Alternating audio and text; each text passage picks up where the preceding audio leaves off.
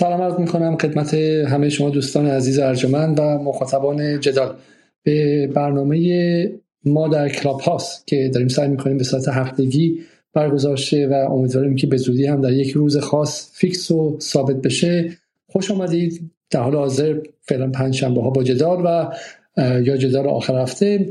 امشب پنجشنبه 15 تیر و سعی می‌کنیم که درباره اتفاقاتی که هفته گذشته افتاد صحبت کنیم و سعی کنیم که روندهای مختلف رو و به ویژه واکنش های رسانه‌ای به اون رو واکنش های افکار عمومی به اون رو بررسی کنیم. یه مقدار این خطر هستش که این کشکولی بشه و اتفاقات مختلف باشه اما وقتی که از بیرون به مجموعه اخبار نگاه می‌کنیم یک پیوستگی در اون می‌بینیم و اون هم این که گروه های مختلف سیاسی جناهای مختلف هر کدوم شابلون و عینک خاصی دارن که اون رو بر سر اون رو بر اخبار تحمیل می‌کنن. برای همین خروجی ها تقریبا یکیه. فارغ از اینکه این هفته مثلا خبر شورش های فرانسه است یا حمله اسرائیل به اردوگاه پناهندگان در جنینه یا اینکه مثلا بحث پیوستن ایران به شانگهای یا قضیه خبرهای جدیدی درباره احیای برجام یا غیره است. ولی می‌بینیم که دستبندی ها و گروه بندی ها و قبیله سازی هایی که در فضای رسانه‌ای و سیاسی ایران هستش به همه اینها از یک زاویه نگاه می‌کنه و برای همین به نظر من واقعا عملا امکان تحلیل پدیده های سیاسی در ایران بدون در نظر گرفتن بازنمایی رسانه ایشون بدون در نظر گرفتن اینکه چگونه این پدیده ها فریم شده و چارچوب بندی شده عملا ممکن نیست. برای همین دیگه واقعا ده سال پیش نیست که ما یک بخشی به عنوان تحلیل خبری داشته باشیم و یک بخش دیگه به عنوان مثلا اخبار در آینه رسانه ها داشته باشیم. اخبار در حال حاضر همیشه در آینه رسانه هاست یعنی ما اول صبح از خواب پا میشیم قبل از اینکه به شکلی بخوام مثلا بدونیم که در در فلسطین چه خبری افتاده همیشه اخبار گروه های خاصی از این قضیه به گوشمون می‌رسه و پیش از اینکه فکر کنیم جهتمون مشخص شده نسبت به این واقعه به این پدیده و به این رویداد سیاسی. و همین حالا ما در این برنامه کلاپاس هم سعی می‌کنیم که هم به وقایع نگاه کنیم هم که چگونه این وقایع در گروه های مختلف در ایران بازنمایی شده. من فکر می‌کنم که برای شروع امشب حالا قرار هستش که اتاق در اختیار خانم اصل اخوان باشه. سلام عرض خدمت خانم اخوان و من هم قراره که امشب پرحرفی نکنم و ولی قبلش من از دو دوست عزیزم آقای امیر خراسانی و خانم پریسا نصرآبادی هم دعوت می‌کنم که آماده شند تا اینکه تصویرشون رو درباره این هفته ببینیم. سلام خانم اخوان. سلام آقای علیزاده. سلام می‌کنم خدمت شما و همه کسانی که توی این اتاق هستن و همینطور کسانی که دارن برنامه رو الان به شکل زنده میشنون. ممنون از مقدمه که گفتید و فکر کنم واقعا همین کلاب ها الان امکان خیلی خوبیه که در واقع بشه یک تبادل نظری که واقعا انقدر همونطور که شما هم اشاره کردید اتفاقات انقدر روزانه زیاده هر روز خبرهای بد حالا خیلی کم پیش میاد ولی خبرهای خوب هم گاهی شنده میشه. ولی اخبار انقدر زیاده که حتی دنبال کردن اخبار و به روز ماندن درباره اینکه داره چه اتفاقاتی میفته و این اتفاقات در واقع چه تأثیری می‌تونه روی ایران و وضعیت مردم اونجا و همینطور منطقه داشته باشه یه ذره سخت شده. و فکر می‌کنم که واقعا داشتن همچین اتاقهایی که در واقع اینجا یک تبادل نظری بشه تبادل اطلاعات بشه واقعا یک محبتیه که خیلی ممنون که در واقع این امکان هست. از این بیشتر دیگه زیاده گویی نمی‌کنم منم آره بفهم خانم خانم اگه استفادیم بریم سراغ آیه خراسانی. و قمران آقای خراسانی دو سه تا داستان رو امروز آماده کردن که بالا ما فکرم که یه ساعتی اول صحبت کنیم و بعد هم اتاق باز کنیم به دوستان در دوستانی که می‌خوام بیان صحبت کنم اما ابتدا یه نگاهی به اخبار بکنیم و, و بعدش حالا این کارو به شکلی باز کنیم به, عموم. سلام از من خدمت آقای خراسانی. آقای خراسانی قرار شما دو سه از داستان های این هفته رو برای ما آماده کنید و یک تصویر و یک نمایی از ما از این هفته ما بدید. سلام خدمت دوستان. ببینید الان ترتیب وقتی چجوریه؟ یعنی ما تو یکی دو بار دو, دو, دو دور حرف بزنیم یا اگه شما چند تا چند تا موضوع شما انتخاب کردین؟ من حالا دو سه تا موضوع هستش ولی من تصورم اینه که برای اینکه خب خیلی طولانی حرف نزنیم تو دو دور مثلا حالا بریم بعدا میایم دوباره حرف می‌زنیم. من موضوعاتم پراکنده نشه. حالا بالاخره یه تمرکزی برقرار باشه. چون من مدیر اتاق آره. خانم اخوان و آقای خانم اخوان ما به شما وقت بده فکر که سه دقیقه چهار دقیقه برای هر دور لطف آره واقعا اگر مثلا خیلی بگید در واقع بتونید خیلی مختصر در واقع آره من مختصر بکنید ممنون میشم. ببینید من حالا تمرکزیه و در واقع به سه تا نکته می‌خواستم بپردازم. حالا سعی می‌کنم به یکیش با یه مقدمه الان بپردازم. که عموما مربوط به فرانسه دو تاش مربوط به ماجراهای فرانسه است و یک دونش مربوط به ماجرای قرآن سوزی در سوئد. من در واقع ما یه طیفی از من اول به آخری می‌پردازم. ما یه طیفی از واکنش ها داریم که توی همچین مواقعی توی به توی ایران خیلی مرسوم میشه. اونم اینه که مثلا شما تصور کنید وقتی که اتفاق تروریستی داخل ایران میفته یه دی از کنشگرا که مثلا ترکیب رنگارنگ از کنشگرام هستن شروع می‌کنن که که خب آی دستگاه امنیتی کجاست؟ پلیس کجاست؟ چرا پلیس نیستش؟ که چرا دستگاه امنیتی کارش خوب انجام نده؟ که ترور انجام شده؟ این یه در واقع یه معضلیه که در واقع در واقع داره پاسخ روانی میده به ترور و این ادامه تروره. یعنی به جای اینکه همه یک انسجام اجتماعی داشته باشند و بتونن ترور رو محکوم کنن با این تدا... این در واقع این واکنش عموما بسیاری از آدم هم ناخواسته باعث میشه که توی اون 48 ساعتی که 48 ساعت طلایی تروره و ترور قصدش ایجاد وحشته همه تو این دام بیفتن و متشتت بشن به دستگاه امنیتی بپردازن به دلایل اینکه با ما چیکار کردیم که ترور میشیم بپردازن؟ با چرا ما اینقدر گرفتاریم که اینجا ترور میشیم در که ما مثلا تو واکنش های مشابه و مثلا توی به ویژه کشورهای غربی خیلی متفاوت میدیم یعنی اونجایی که حادثه تروریستی اتفاق بیفته صدای کسی رو که از دستگاه امنیتی به ویژه تو چند روز اول انتقاد کنه صداشو می‌برن. برای اینکه فقط صدای انسجام اجتماعی شنیده بشه و ترور به هدف روانیش نرسه. اتفاقی که توی ماجرای قرآن سوزی افتاد هم در واقع توی همین خط بودش. یعنی ما طیفی از واکنش ها رو داشتیم که مثلا نمونه خیلی برجستش که خب بین مذهبیون هم خیلی شایع بود آقای آقا میری بود که این سری شروع کرد که آره در واقع قرآن سوزی کار بسیار بدیه ولی در واقع با یه ولی بزرگ که ولی امیدوارم در واقع ما قرآن رو نسوزونیم از قرآن یاد بگیریم و چیزی شبیه به این. طیف از واکنش ها ما جاهای دیگه ببینید این الگو جاهای دیگه هم تکرار میشه. یعنی مثلا قابل تصوره که اگه فردا یه نیروی نظامی هم بهمون تجاوز کنه یعنی مثلا از وارد خلیج فارس بشن بگن که آره تجاوز نظامی بده اما تجاوز اصلی زمانیه که مثلا فلان مسئول رشوه بگیره. تجاوز اصلی موقعیه که ما تورم داشته باشیم. تجاوز اصلی موقعیه که ما در واقع عقل درست حسابی نداشته باشیم و مثلا چه محیط زیستمون رو خراب کنیم.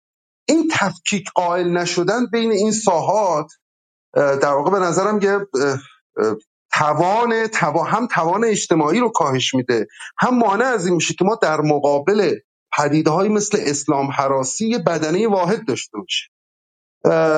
شما می‌بینید طیف عظیمی از جالب هم هستش طیف طیف قابل توجهی از بچه های مذهبی اینطوری استدلال می‌کنن که آره قرآن سوزی بده اما اینجا تو ایران هم ما مسلمانانی هستند که در عمل نفاق می‌کنن در عمل ریا می‌کنن و قرآن رو زیر پای خودشون قرار میدن.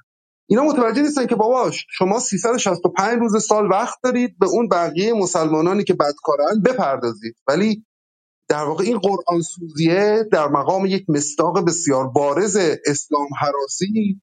شما باید با اون برادر نابکار تو اون برادر بکار تو اون نیکوکاره و اون بدکاره همتون در مقابل اسلام حراسیه واکنش واحد داشته باشید این الگو مدام تکرار میشه. یعنی این الگو این الگویی که به, به ما تعرض میشه ما منظورم میگم حالا گروه های مختلف. یعنی یه موقعی ما در مقام مردمان ایران یه موقعی یک ماه کلانتر در مقام مسلمانان یک یک موقعی در واقع در مقام شهروندان به یک گروهی به یک در واقع اینجا تعرض میشه و بخش قابل بخش قابل توجهی یعنی بخش معنیداری از واکنش ها که خب تقصیر خودمونه. اگه ترور شدیم دستگاه امنیتی درست واکنش نشون نده اگر اسلام حراسی داره رواج پیدا می‌کنه به خاطر اینه که اینجا یه عده نفاق می‌کنن یه عده ریا می‌کنن یه عده مسلمانان در واقع فساد می‌کنن به خاطر این. این در واقع این لحظه در واقع لحظه غیر سیاسی کردن همه چیز و تغییر صفبندیه و لحظه ای که اتفاقا جالبم هست. دوستانی که اعتقادات مذهبی قلیزی هم دارن درش در میقلتن و به نظرم در واقع این این هوش سیاسی رو ندارن که این لحظه لحظه نقد برادر مسلمانت نیست. تو وقت داری 365 روز سال امسال سال بعد هر روز هر شب می‌تونی راجع به اونا حرف بزنی. ولی لحظه ای که اسلام حراسی اتفاق میفته مهمه که شما یک آگاهی منطقه‌ای داشته باشی نه حالا واکنش های عجیب غریب نشون بدن. تو همون شبکه های اجتماعی بتونید در واقع در مقام یک بدنه مسلمان بدنه مسلمانی که تو عراق و قطر و امارات و عربستان و هند و همه جا هست شمال افریقا هست بتونید واکنش واحد داشته باشید. در واقع ما اینطوری عملا به اسلام حراسی داریم تعارف می‌ذاریم که بیشتر جلو بیا و بیشتر پیش بیا. من فقط یه نکته دیگه هم سر, سر این خط اضافه کنم. اونم اینه که خطر اسلام حراسی از یه جهت دیگه فقط این نیستش که از طرف از غرب تسلیحاتی میشه. بخش زیادیش هم ما شاهد درونی کردن اسلام حراسی هستیم. توی کشورهایی مثل ایران. با تعاب مثلا با تفسیرهای مثلا هویت محوری که از تاریخ داریم. آی اسلام ایران منهای اسلام. اسلام ایران باشد اما اسلام مانع عقب موندگی بودش. اسلام باعث عقب موندگی بودش. تفسیرهایی که تفسیرهای انتزاعیه یعنی مثلا شما بالاخره 1400 سال پیش این کشور ایران و اسلام که جدا نبودن اینا در واقع همش ترکیب های همش آویزه های درهمی بودن. که این مردمان این جغرافیا به شیوه خودشون مسلمانی داشتن دیگه به شیوه خودشون مسلمانی کردن دیگه. اینا با هیچ چیزی با هیچ چیزی جدا شدنی نیستن. یعنی این دعوای گاهی وقتا واقعا خندهدار و بیپایان که آقا عنصر ایرانی عنصر اسلامی اینجا بسیار داره درونی میشه و در تداوم سازوکار اسلام حراسی داره قرار می‌گیره. و این اسلام حراسی ما فراموشمون نشه. این اسلام حراسی بخشی از پروپاگاندای جنگ همیشه.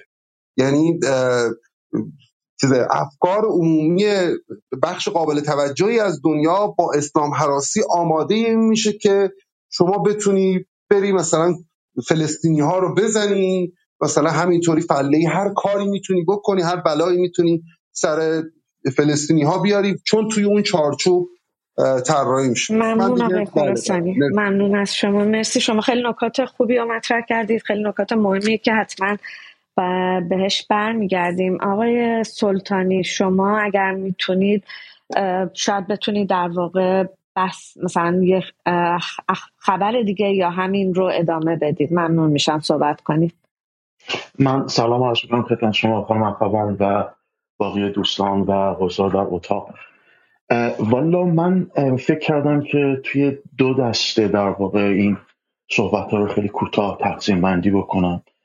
اول یک در واقع یه خلاصه ای از اتفاقات و در واقع رویدادها و مسائلی که داخل خود این پلتفرم Clubhouse هست رو خیلی کوتاه بیان بکنم. بعدش هم یکی دو تا مورد راجع به اخبار و همین مسائلی که خارج از در واقع Clubhouse هست رو خیلی کوتاه اگر بتونم خیلی جمع‌بندی بکنم می‌خوام از خود جریانات Clubhouse برام شروع بکنم که برای من حاضر اهمیت بود.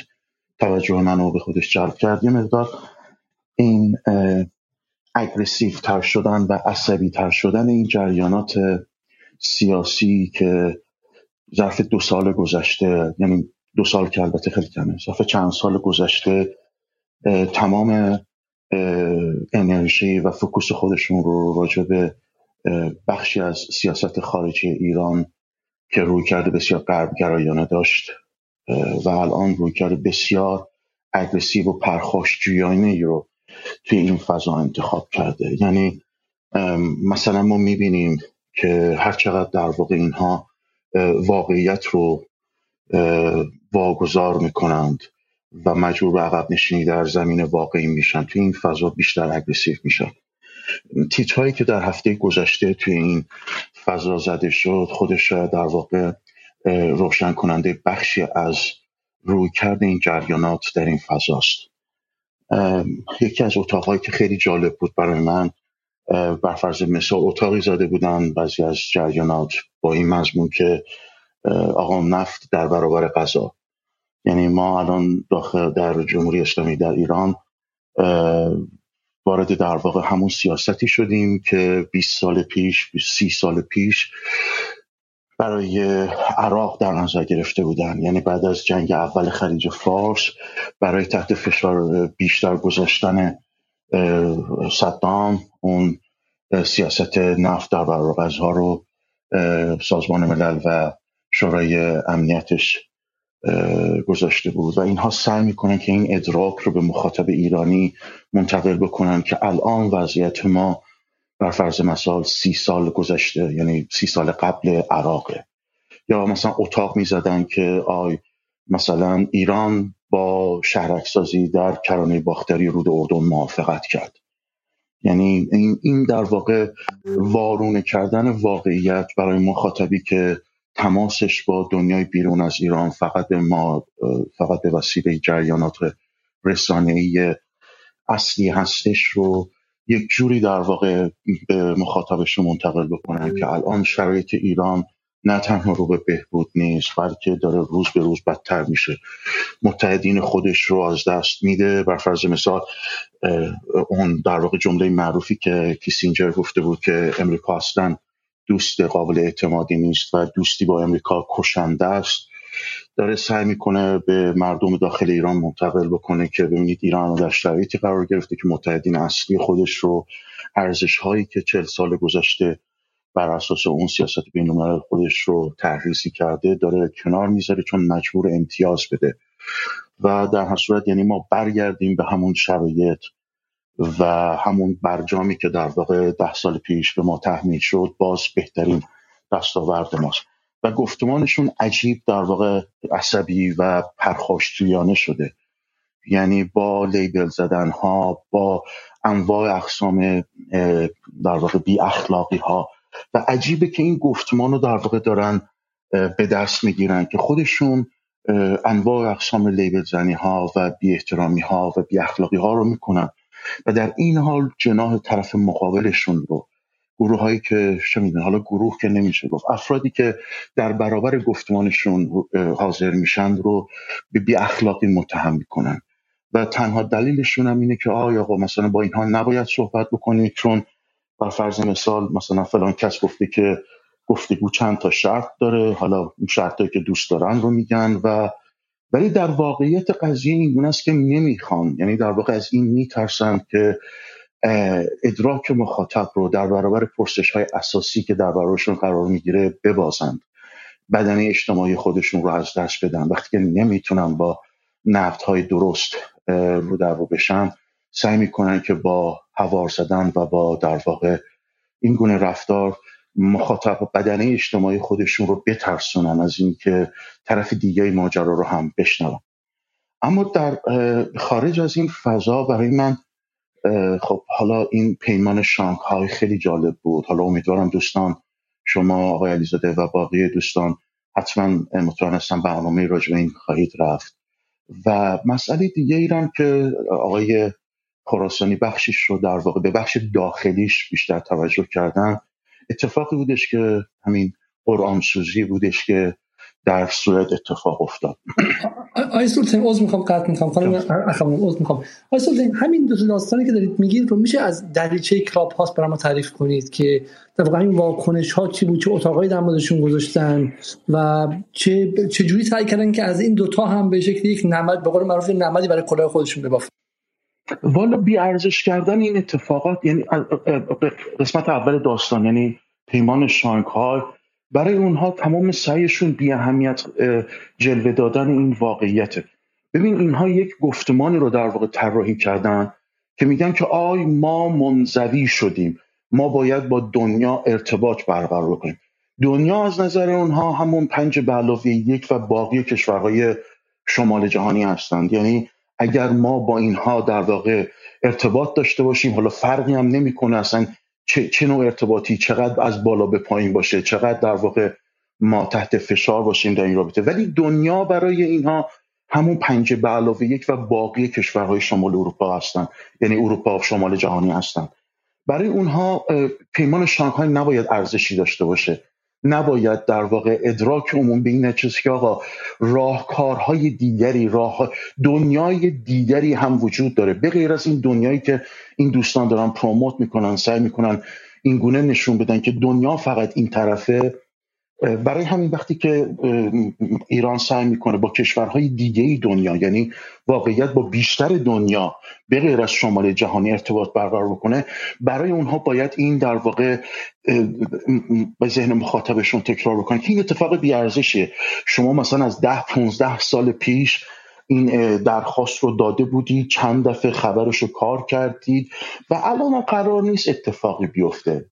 یعنی مثلا ما ببینید این, این, این مفهوم دلار زدایی این مفهومی که آقا ما صد دلاری که از برفرض مثال از طرف عراقی بیاد یا از طرف همسایه پاکستانی ما بیاد همونقدر ارزش داره که بر فرض مثال اون ارزی که اون اروپایی میاره. ولی ولی بخشی از بدنی اجتماعی این درک و متاسفانه نداره دیگه. یعنی توی زمیر ناخداگاهشون رفته که آقا مثلا چه می‌دونم صد, کیلو آهن طرف شرق دنیا خیلی سبکتر از مرفرض مثال 100 کیلو آهن غرب دنیاست. و این هم دارن روی این بدنه در واقع سواری می‌گیرن و دارن گفتمان خودشون رو پیش می‌برن. این, این به نظر من و متاسفانه مثلا شما خبرگزاری داخل ایران هم که اگر مرور بکردین مثلا بسیاری از خبرگزاری ها نهایت چهار پنج خط درباره این اتفاق خبرکار کرده بودن. یعنی من تا دیروز که یه رصد خیلی جزئی کردم یه نگاه خیلی جزئی انداختم خبر گزارش و چیز مهمی راجع به توضیح اهمیت این قرارداد این پیمان برای در واقع آینده اقتصادی سیاسی امنیتی ایران هیچ توضیحی نبود. نهایتش این که مثلا توییت سخنگوی دولت رو منعکس کرده بودن و گفتن آقا این حالا مثلا یه سری منافع برای ایران داره.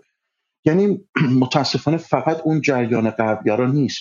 خبرگزاری هایی که متعلق به بدنه اجرایی کشور هستن و قاعدتا باید از بدنه اجرایی دستور بگیرن. اونها هم اصلا اهمیتی به این اتفاق مهم نداده بودن. خب در این فضا من مثلا تک و توک یکی دو مورد فقط خبر یعنی اتاق دیدم که دوستان این در واقع احساس مسئولیت رو کرده بودن که اتاقی بزنن و یه توضیح مختصر راجع به این اتفاق بدم نمی‌دونم من وقت دارم راجع به اتفاق بعدی صحبت بکنم یا برم سب بکنم برای نوبت بعدی اگر نوبتم شد صحبت بکنم. خانم اخوان آقای علیزاده صدا من داریم بله من صدا شما دارم. به این نکته خیلی نکته جالبی بودش که کلاب هاست جاییه که هر روز ایده جمع میشن. حالا ایدهشون کارمندن حقوق می‌گیرن از این به شکلی رسانه های داخل و خارج و هر روز دارن سعی می‌کنن که بگن 100 کیلوی نسیه غرب از 100 کیلوی شرق سنگین تره این به نظرم فرمول بود که شما گفتیم و به نظرم شاهکار بودش. خب همین ما ما هر از گاهی شخصا کراپاس رو قطع می‌کنیم برای اینکه آدم مستحلک میشه. دیگه چقدر تکرار کنیم؟ آقا 100 کیلو 100 کیلو 100 کیلو 100 کیلو و و این شما میگی که هر روز اینو بگم به شکلی. اگه از بریم در دور بعد شما صحبت کنیم. بریم سراغ من به شما برمیگردم. ولی این نکاتی گفتین خیلی نکاتی بود که به هم دیگه همش تنیده است دیگه. و برای همین من میگم این اخبار همشون از یک جنس فرق نمی‌کنه که قرآن سوزی باشه یا یا بحث به شکل شانگهای یا غیره باشه.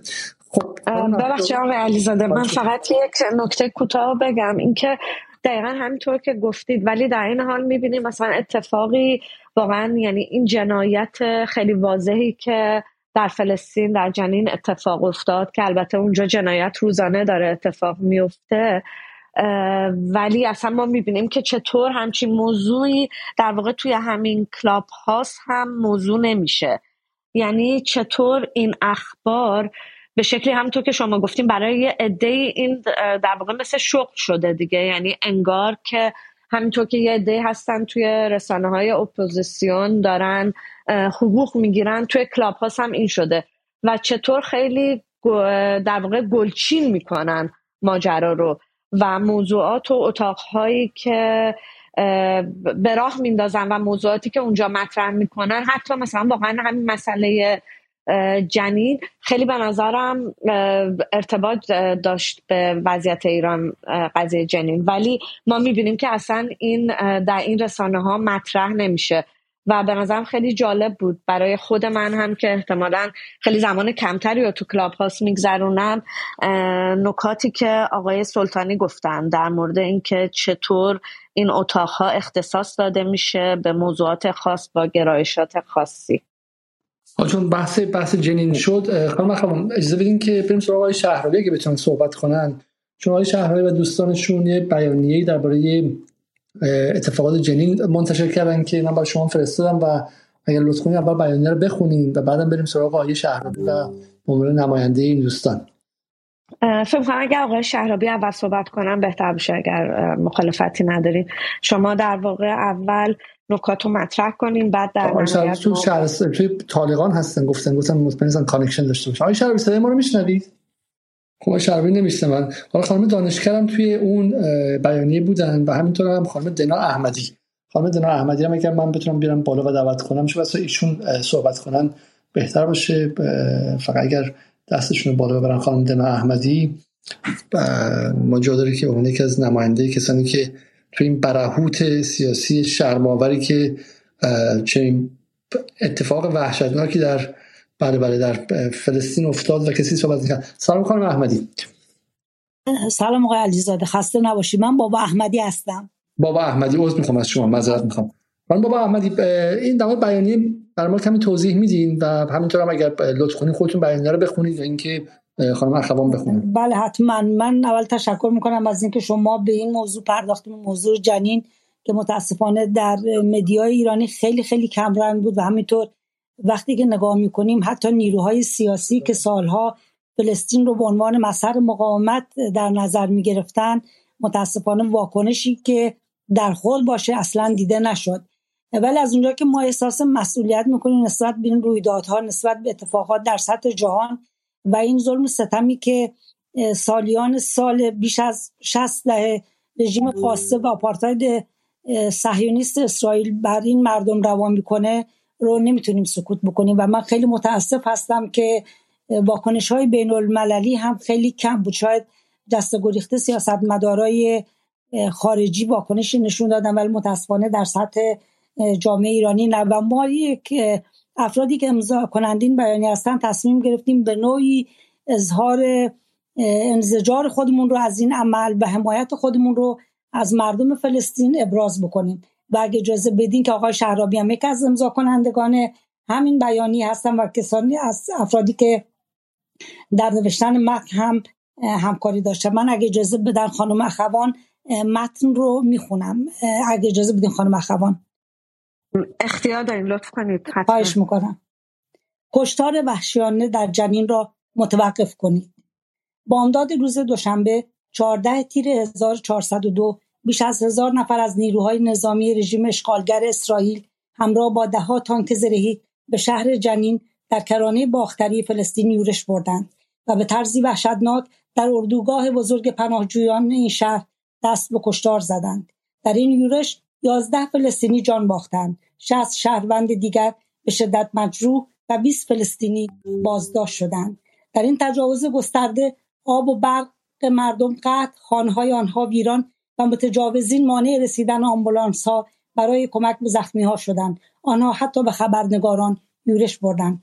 اگرچه الی کوهن وزیر خارجه رژیم صهیونیستی در توجیه جنایات اخیر به این رژیم اظهار داشته که ما عملا با نیروهای نیابتی ایران در جنگیم لیکن واقعیت این است که نیروهای مقاومت فلسطینی نه به نیابت از ایران بلکه در دفاع از حق تعیین سرنوشت خیش به پا برخواستند و در شرایطی نوین این مبارزه قهرمانانه را به پیش می‌برند. امروز سه بخش از ملت فلسطین در غزه کرانه باختری و داخل اسرائیل در هماهنگی و همبستگی با هم جبهه مقاومت را گسترده تر ساختند.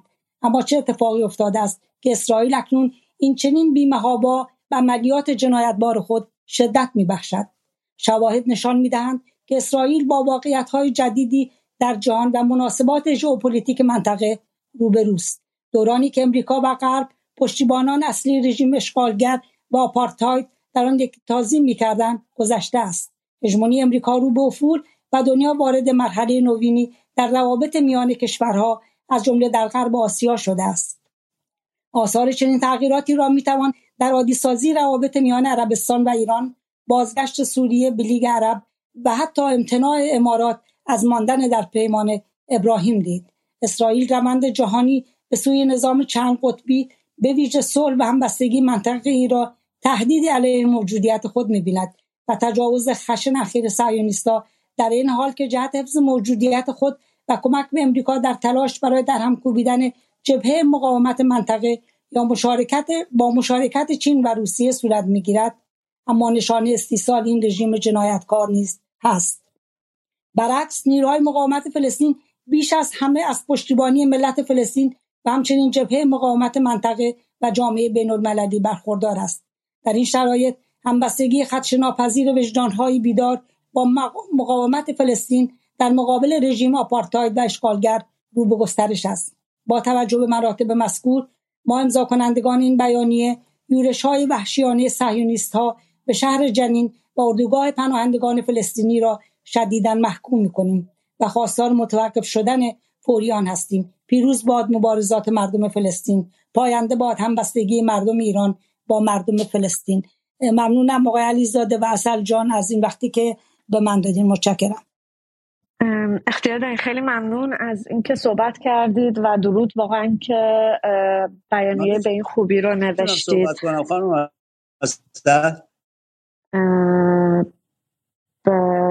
بله الان شما اگر وقت هستین لطفا صحبت کنیم. بفهمید من میاد خانم اصل بله صدای شما هست؟ آقای شهرابی. صداتون هست. بفرمایید. من امیدوارم صدام قطع یه نکته در خیلی ضعیف صداتون شهرابی ولی خیلی نزدیکتر من واقعیتش منم نمایندگی هستم. نزدیک نزدیک هم آقای ولی اینجا روستا خیلی شانسی الان تازه می‌تونم چون صداها رو بریده میشنم خیلی متاسفم از اینکه این ارتباط میشه خیلی خوب. من همینجا گلنگوری نگم دارم. کوتاه هم بگم.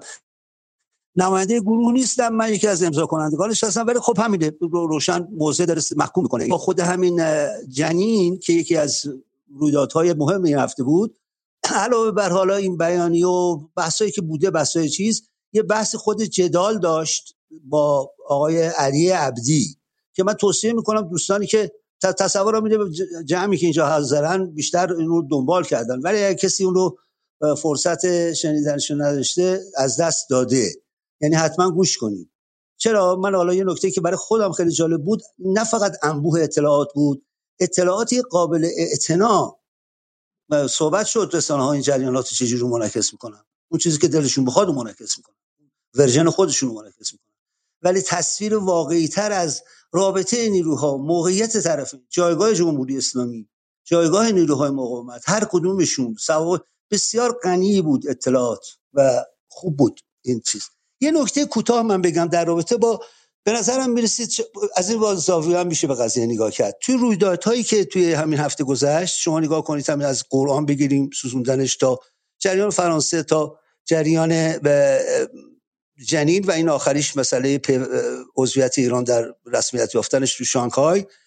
صرف نظر از حالا انکاسش تو رسانه های مسلط رسانه های سرمایه‌داری رسانه های جمعی سرمایه‌داری و حالا اتاقهای وابسته و همون روی کرد اون ایدئولوژی اون دیدگاه و صرف نظر از تحلیل هایی که حالا من و اونو هر کس می‌تونه داشته باشه تو میدون چه اتفاقی تو این جریانات افتاد که یه خورده متمایزش می‌کنه با رویدادها؟ چون هر کدومش نگاه می‌کنیم می‌بینی که پرسیدنت داشته سابقه داشته. مثلا فقط قرآن سوزی که این اولین بار نبود که قرآن سوزی شده.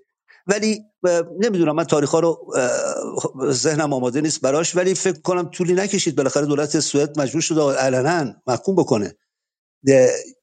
منظورم همه چیز عالی است و اینا یه تصویر اونجوری نمی‌خوام بکشم. می‌خوام این ور قضیه رو ببینیم وجه اشتراک این رویدادها از نقطه نظر از زاویه سنجش رابطه نیرو. بیاد شما اون جریان فرانسه هم که می‌بینید کم بیش همین می‌بینید. علا رقم حالا انکاس رسانه ایش یه ضربه ایه که یه پایگاه قوی کشورهای امپریالیستی در میان پنج برتر دنیا می‌بینیم که آشوب اونجا به پاست که اون وقت بود تو برنامه جدارم تو این زمینه بحث شد بحث خیلی خوبی شد که ریشه های این چیه از کجا داره میاد و اون وقت ضربه ای که داره این نظام در حال فروپاشی می‌خوره. نمی‌خوام گنده کنیم چیزی که میگم فردا امپریالیست سرنگون اصلا صحبت هم این نیستش. می‌خوام توجه رو بیارم به بدون اغراق به نظر من از روند فائق شدن نیروهای مستضعف نیروهای آزادیخواه نیروهای ضد امپریالیست. اینا توی چیز داشتیم. جنین هم همین بود. از واقعا حالا شانگهای خیلی جالبه. خب شانگهای هم همینه. شانگهای هم همین داره اتفاق میفته. برجامی که قبلا داشتیم. برجامی که قبلا داشتیم چی نوینه؟ شانگهایه که حالا خوبه هم واقعا به این بحث پر بحثا پرداخته شه. مخصوصا همین جریان شانگهای. شانگهای به نظر من خیلی خوبه که آموزش روش بیشتر بیاد تبلیغ حقایق بازگوشه. از ظرفیت شانگهای نحوه شکلگیری جایگاه ایران که می‌تونه تو این نقش بکنه و به صورت مطالبه چون تعارف که نداریم که همین جریان شانگهای که ایران روزه شده در دستگاه حکومتی که قرار اینو ببره جلو مطمئن باشید شما کسایی توش هستن که سنگ لای این شرخ می‌ذارن اصلا خواستار نیستن که این تحقق پیدا بکنه. معاهدهای وسیع اقتصادی بسته بشه به اجرا درات نظارت روش بشه و و و این لیست رو شما اضافه بکنید که ضرورت آموزش و ایجاد آگاهی تو این زمینه و تبدیلش به مطالبات ملت. تبدیلش به مطالبه ملت. آقا کشش ندین. کشش ندیم قصد مبارک قدماشو برداریم. زیادم به صرف این و اون که زیادم هستن ماشاءالله. همه رسانه ها در اختیارشونه هزار تا دروغ هم تو این جریان آب خوردمون میدن. چین اصلا اومده استعمارمون کنه استثمارمون کنه. پدرمون رو دراره جزایرمون رو بخره و بفروشه و تو سرمون بزنه و اینا. بعد وسطا شما می‌بینیم فلان رئیس جمهور آفریقایی دو سخنرانی می‌کنه. میگه آقا این داستانا دروغ این چینی‌ها که اومدن اینجا اصلا یه کارهای دیگه می‌کنن. واسه ما بیمارستان می‌سازن. واسه ما جاده می‌سازن. واسه ما زیربنا ایجاد می‌کنن. منافع مشترک اقتصادی رو ملحوظ می‌کنن. نمی‌خوام وقت دوستان رو من زیاد بگیرم که سخنرانی هدفم نیستش. می‌خواستم این ملاحظه رو توجه دوستان رو بهش جلب بکنم. از این زاویه این رویدادهای این هفته که تکرارش می‌کنم تو جنبندی رونده که ما بدون اقراق بدون اینکه آدم بخواد مثلا بخواد بیخودی خوشبین باشه شما تحولی که می‌بینید تحولی که دگرگونی رابطه نیروها رو به اعتقاد من این اعتقادی که من دارم به سمت رشد مبارزات ملت های مظلوم نیروهای آزادی خواه نیروهای آزادی طلب نیروهایی که می‌خوان از این شرایط نوین جهانی بهره بگیرن واسه وحدت و اتحاد و دنیای نوین بسازیم. واقعا این امکان پذیره شده. یه شرایط اینجوری توش هستیم. من متشکرم و فرصتی که شد نظرمو با دوستان مطرح بکنم. خانم اخوام از من این سوال از شهرهای بپرسم. های شهرهای خب متخصص متخصص که نه این کلمه خیلی نئولیبرالیه ولی بالاخره حوزه کارشون آمریکا لاتین بوده و جزء کسانی هم هستن که نه الان ولی تو دهه 70 و 80 که صحبت از آمریکا لاتین کفر محسوب می‌شد تو ایران واقعا سعی کردن با چنگ بدن دون رابطه ایران رو با کوبا با ونزوئلا و با هر کدوم از این کشور آمریکای لاتین که توش بیداری اتفاق میافتاد و به شکلی می‌تونست خودش رو از حیات خلوت آمریکا بودن بیرون بیاره سعی کرد که بین ایران و اونجا رابطه برقرار کنه. آقای شرابی شما این سفرهایی که به ونزوئلا و اینجا کردید سطح به شکلی پروپاگاندا اینقدر قوی هست اونجا؟ بالاخره اونجا هم چون چین داره وارد میشه اونجا هم به شکلی چرخش به شرق داره جدی وارد میشه و اونجا هم به شکلی بحث شانگهای و غیره هستش تو تک تک کشورهای آمریکا لاتین هستش خب. و و همزمان هم خب CIA و آمریکا دارن کار جدی رسانه‌ای کار جدی به شکلی پروپاگاندایی می‌کنن و سعی می‌کنن که این خداگاهی کاذب رو منتقل کنن. خداگاهی کاذبی که یک کارگر معمولی در ونزوئلا احساس کنه که سودش در آمدن به شکلی غربگراها و رفتن مادوروه و و نه برعکس. تو ایران همینه دی تو ایران اینکه کارگری که شغلش رو توسط برجام و انحلالش از دست داده ما گمانش اینه که هنوز بهش در اونجاست و متوجه نیستش که در شانگهای که منافعی برای طبقات کارگر طبقات مستضعف و به کارفروش ایران نهفته. اگه میشه خیلی کوتاه مقایسه تطبیقی کنید با کشور آمریکای لاتین. چشم. منم کوتاه میگم اگه صدام بیاد. من صدای شما رو متاسفانه پاره پاره شنیدم ولی متوجه شدم که سوال چی بود. این پروپاگاندایی که بهش اشاره می‌کنید هست.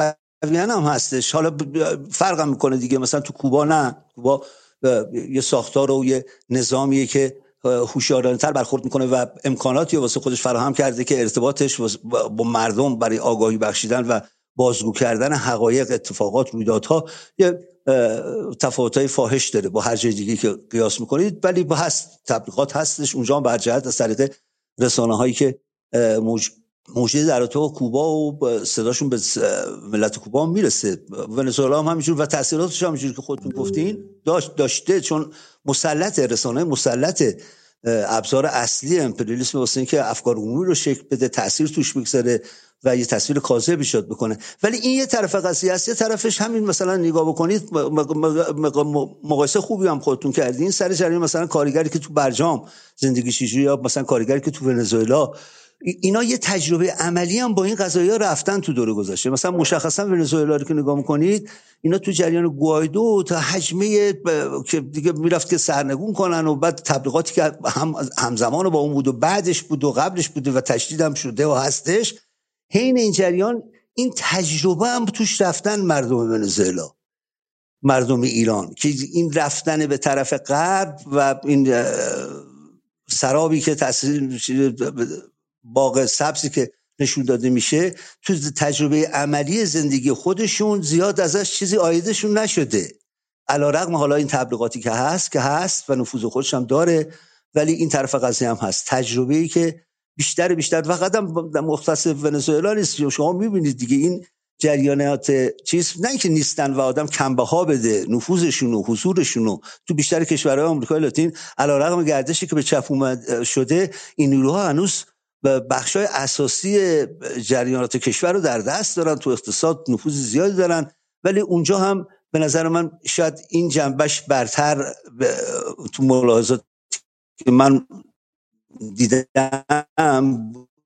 تغییر اشاره به صحبت قبلم این تغییر رابطه نیروها این این یه مقدار بی... چیز هم هست دیگه. شما شما به خورد مردم میدین برجام برجام برجام برجام بعدم همه مثلا جناهای مختلف هم یه جور تعریفش بکنن و ببرن این جریان جلو. و تجربه با برجام هست. سوای تفسیرهای ما تحلیلهای ما مردم با این جریان تجربه کردن. اونجا هم این هستش. نمی‌دونم حالا تا شاید پاسخ خوب بوده بودشه پاسخی دارم. بسیار ممنون از شما. خیلی خیلی ممنون. من اتاق محول می‌خوام بخوام خیلی ممنون آقای شرابی به نظرم پاسختون روشن بود. اتفاقا حالا فارغ از این که همطور که فرمودید در واقع همه این تاثیرات رو ما تو زندگی روزمره مردم هم می‌بینیم و خودشون در واقع روزمره اونو لمس می‌کنن. ولی واقعا اینکه چطور غربگراها و پروپاگانداشون تونسته حتی تمام جهان رو وارونه نشون بده و به نوعی در واقع اون اتفاقی که میفته انگار سعی می‌کنه که قضیه رو تقلیل بده به یک ماجرای امروز همین حال حاضر. نه اینکه در واقع یک تاریخی پشتش بوده. و چطور سالها تلاش شده که در واقع این بدبختی بتونه که در واقع شکل بگیره و به نوعی در تمام تار و پود زیست همه رسوخ بکنه. به نظر من خیلی اتفاقا پاسختون روشن بود و خیلی ممنونم از شما. خانم نصرآبادی اگر شما می‌تونید لطفا بحث رو ادامه بدید. و اینکه حالا در مورد تمام اتفاقاتی که الان تا الان در این اتاق در مورد صحبت شد بتونید نظرتون رو بگین و بتونید بگید که در واقع چطور چه رویکردهایی رو شما در رسانه ها و افراد و کسانی که موضع گرفتن دیدین. سلام می‌کنم به همه دوستان. از, از شما ممنونم خانم خوام برای اداره اتاق و عضو می‌خوام که کمی هم من طبق معمول دیر رسیدم برای اینکه بپیوندم به دوستان و بحث رو شروع بکنیم. عرض به حضورتون که من در ادامه صحبت هایی که دوستان داشتن سه خبر مهمی که حالا بیشتر مورد بحث قرار گرفت یه سری نکاتی رو میگم خدمتون ارزم به حضورتون که در ارتباط با خبر قرآن سوزی من فکر می‌کنم در واقع به شکلی همزمان شدن یا متعاقب یعنی پشت سر هم اومدن دو اتفاقی که افتاد در سوئد و همینطور بعدش هم اعتراضاتی که در فرانسه مشتعل شد و شکل گرفت به نظر می‌رسه که در واقع ما با دو جلوه مختلفی از اسلام ستیزی اسلاموفوبیا یا مسلمان ستیزی مواجه هستیم. چون به حال با توجه به اینکه جمعیت مهاجرینی که به خصوص در یک دهه گذشته و عملا بعد از شکل گرفتن اون جنبش ها و جریاناتی که موسوم بود به بهار عربی به اصطلاح که خزانی هم البته بیش نبود. یک جمعیت عظیمی از مهاجران به شکلی وارد اروپا شدن و این مقارن بود با شکل گرفتن قدرت گرفتن جریانات بسیار دست راستی و راست افراطی که بسیاری از اینها تونستن پله های ترقی رو هم طی بکنن و تبدیل بشن به احزاب بسیار بزرگی که در رده های مثلا دوم و سوم کشورهای خودشون در رقابت با احزاب سنتی که معمولا قدرت رو می‌گرفتن مثلا در اسکاندیناوی احزابی مثل در واقع سوسیال دموکرات ها که برای سالیان درازی در قدرت بودند و قدرتشون عملا از در هزاره جدید میشه گفت که توسط اطلافی از جریانات لیبرال به چالش کشیده شده بود. عملا مجموعه این دوتا با یک نیروی سوم جدیدی که جریانات بسیار راست افراطی و نجات پرستی بودند که عقبه بسیاری از اونها حتی به در واقع جریانات نازی یعنی اعقاب اونها و پدرانشون پدر بزرگهاشون کسانی بودن که به شکلی در احزاب فاشیست و نازی در دوره در واقع همون به جنگ جهانی دوم اینها حضور داشتن و فعال بودن و بسیار جریانات عجیب و غریبی بودن که روحیات مهاجر ستیزیشون و به خصوص مسلمان ستیزیشون بسیار توی ذوق می‌زد. حتی در مثلا راپورتاژ هایی که برای احزاب خودشون می‌رفتن آگهی و تبلیغاتی که برای احزاب خودشون انجام می‌دادن و همه اینها مثلا من اون دوره تازه در اروپا بودم مثلا حدود سال 2010 2011 اون دوره بود که مثلا یکی از این احزاب بسیار نجات پرست و فاشیست سوئد موسوم به دموکرات های سوئدی تازه به داشتن در واقع قدرت می گرفتن و به لحاظ اجتماعی بدنه ای کسب کرده بودن که می‌تونستن وارد پارلمان بشن و به تدریج از همون سالها بود که اینها تبدیل شدن عملا به سومین و سپس دومین حزب بزرگ سوئد. و اینها کسانی بودند که در واقع به شکل رسمی چون در پارلمان بودند و به عنوان یک حزب به هر حال رسمی مجبور بودن که یک سری مناسبات دیپلماتیک و یک سری به حال اون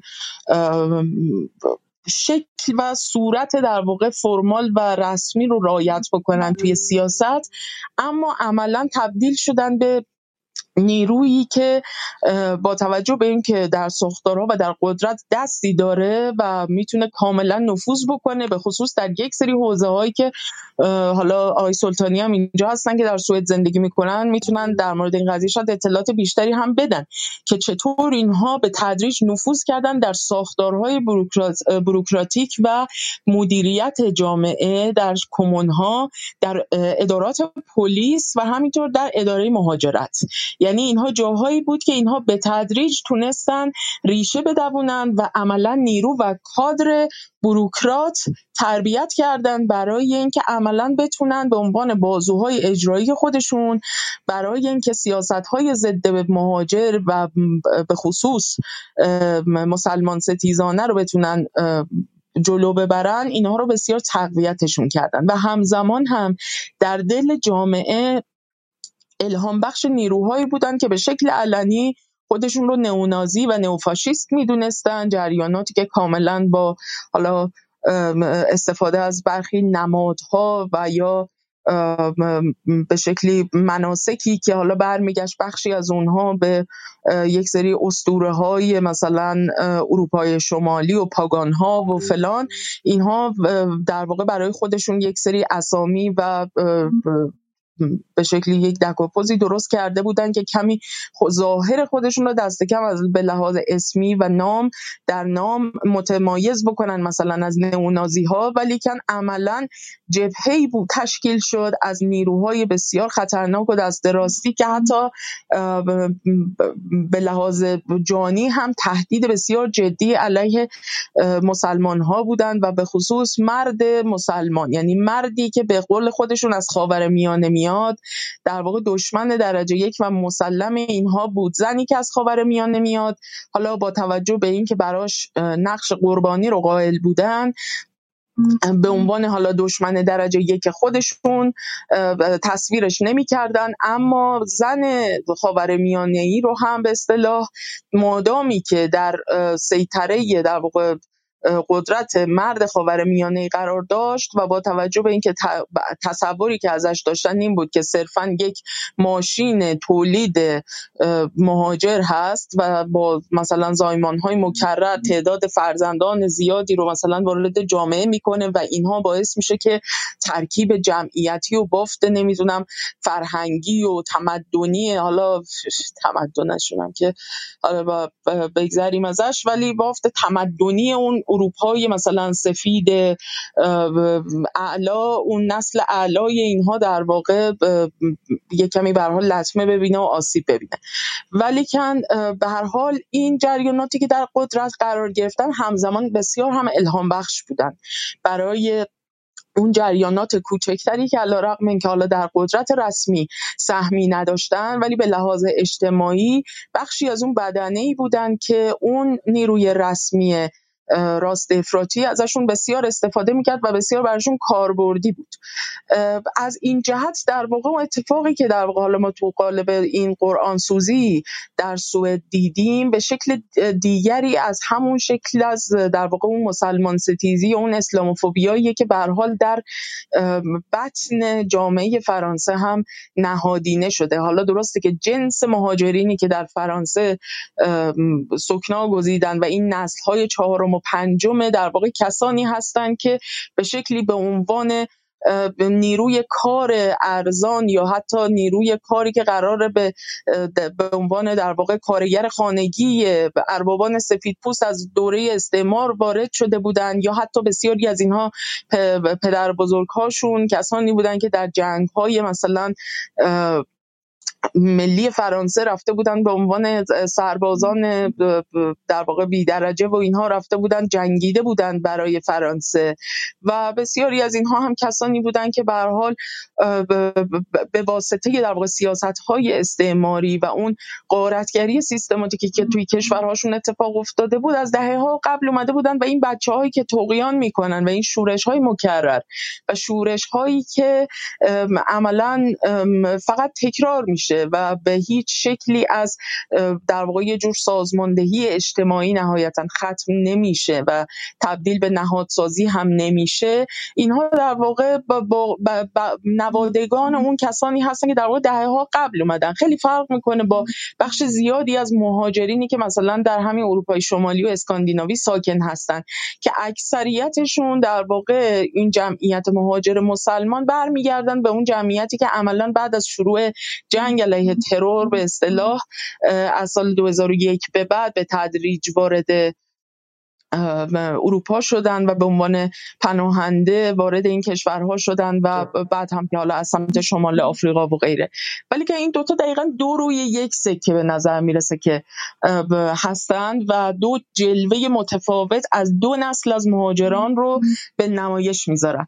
ولی حالا چیزی که برای من خیلی جالب بود این بود که تصوری که حالا مثلا نیروهای سیاسی که در ایران نسبت به این وقایع اظهار نظر می‌کنن بسیار جالب توجه بود. حال در مورد فرانسه که هم دوستان خیلی اینجا صحبت کردن هم توی برنامه های دیگه خود جدال آقای علیزاده خودشون به شکل منفرد یه برنامه رو داشتن روی این قضیه و به رسانه ها پرداختن و هم در صحبتشون با گفتگوشون با آقای مرندی. فکر می‌کنم به ابعاد مهمی از این قضیه پرداختن.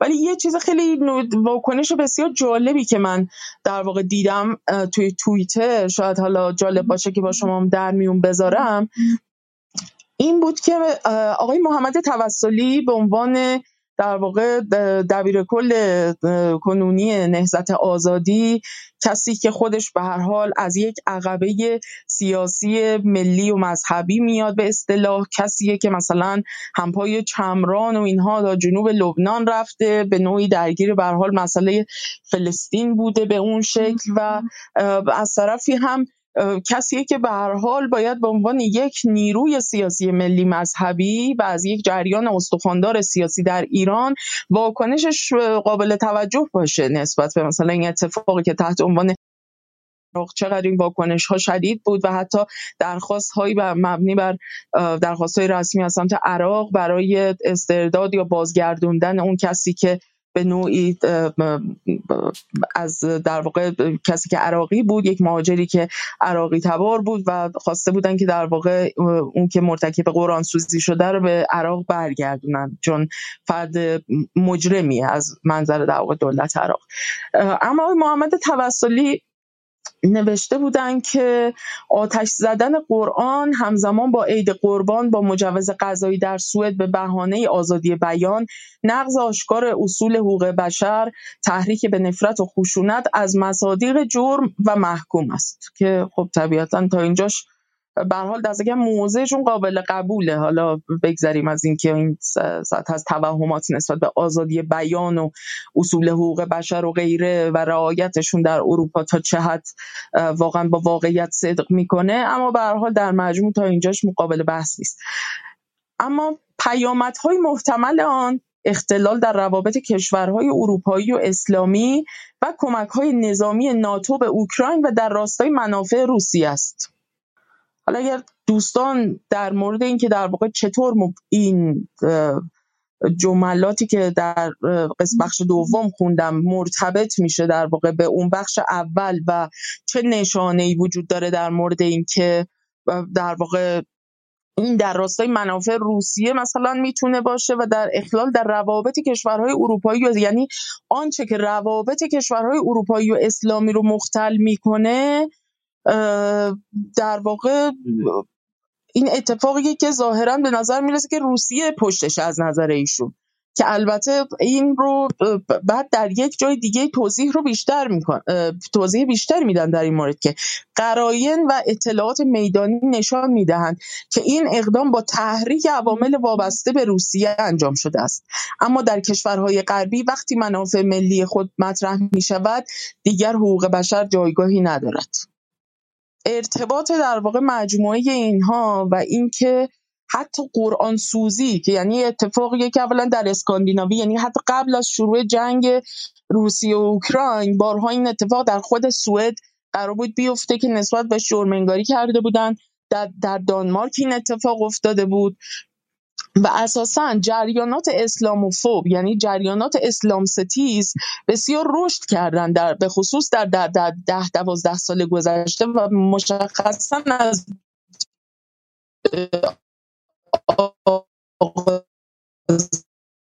جنگ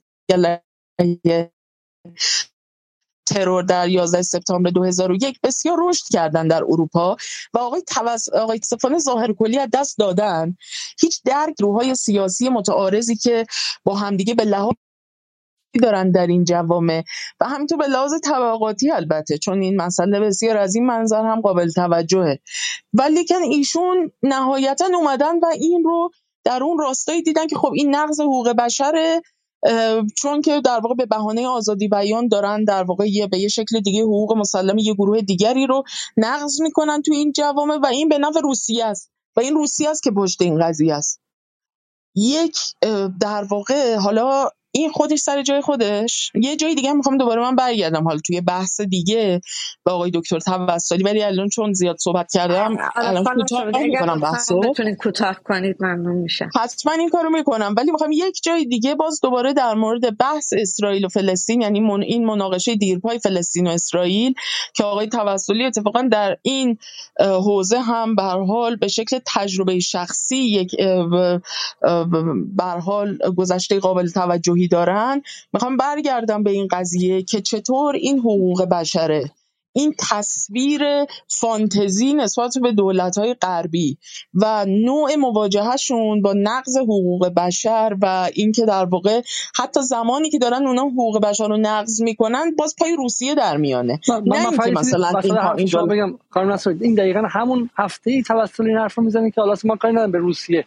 بالاخره اونم تو چچن و اینا میشه خیلی حرفای زد. ولی همون هفته که استثناا پوتین گفته که ما قرآن سوزوندن رو در ایالت های مسلمان نشینمون خیلی خیلی جدی مجازات می‌کنیم. یعنی دقیقا توسلی موفق شده که اون خبر رو که پوتین گفته که ما دمار از روزگار کسی که قرآن بسوزونه در میاریم رو به همزمان در سوئد این خبر هم تونسته بر ضد روسیه و یه جوری بر ضد چرخش به شرق نشون بده. ببخشید. دقیقا همینطوره. یعنی به خصوص حالا با کسانی که بیشتر با در واقع فضاهای فکری و عقیدتی که در روسیه به خصوص توی دو سه دهه گذشته خیلی رشد کردن از این موضوع اطلاع دارن که با توجه به اون سرگذشت تمدنی که به حال در این روسیه بزرگ این سرزمین پهناور که در یک سمتش که آفتاب طلوع می‌کنه در سمت دیگه غروب می‌کنه در این سرزمین که به حال گروه های مسلمان گوناگونی در این پهنه زندگی می‌کنن و اتفاقا در به حال اسلام رو اونها یکی از های تمدنی می‌دونن که خیلی خوب هم در واقع مفصل بندی میشه با اون های مذهبی حالا مسیحیت ارتودکسی که یکی از پایه های هویتی و های بسیار مهم ایدئولوژیکی هستش که داره این تفکر روسیه جدید رو شکل داده به خصوص. می‌دونن که در واقع نگاهی که نسبت به اسلام هست به چه صورتیه و اینها چه در واقع منظری دارن نسبت به جایگاه اسلام و مسلمانان و اساسا اون روایت هایی که حالا نسبت به اسلام ستیزی و اینها حالا مثلا برمیگرده شاید به دهه 23 میلادی و نمی‌دونم شکل در واقع دین ستیزی هایی که مثلا اتفاق میافتاده توی اون دوره ها توی شوروی اون روز و اینها. اساسا بحث هایی نیستش که اصلا ربطی داشته باشه به روسیه کنونی و اون تفکراتی که اونجا وجود داره. و دقیقا تو همین شرایط که اتفاقا اساسا همچین روی کردی از سمت روسیه ما نمی‌بینیم نسبت به کشورهای مسلمان و مردمان مسلمان و اندیشه و ایده ها و عقایدی که دارن ما از سمت دبیر کل نهضت آزادی به عنوان استخواندارترین در واقع تشکیلات سیاسی ملی مذهبی ایران شاهد یک همچین سفیدشویی نسبت به های غربی هستیم. یعنی واقعا آدم کمی در واقع خواهش می‌کنم. من حالا بعد در مورد بحث اسرائیل و فلسطین یه جای دیگه یه نکاتی دارم که میگم. ممنون حتما حتما. مرسی خانم خیلی ممنون. خیلی جالب بود این اشاره که چطور این وصله و پینه کردنه چطور اتفاق میفته حالا وقتی که در واقع این قرآن سوزی شده و با توجه به اینکه حالا این کشورهای غربی و اروپایی شما مثالتون رو از سوئد زدین چطور در واقع چه تاریخی رو در این مسلمان ستیزی حالا جای دیگه ای مثلا در آلمان که من هستم می‌بینیم که انگار که این قرآن آتیش زدنه اصلا مسئله ای نداره.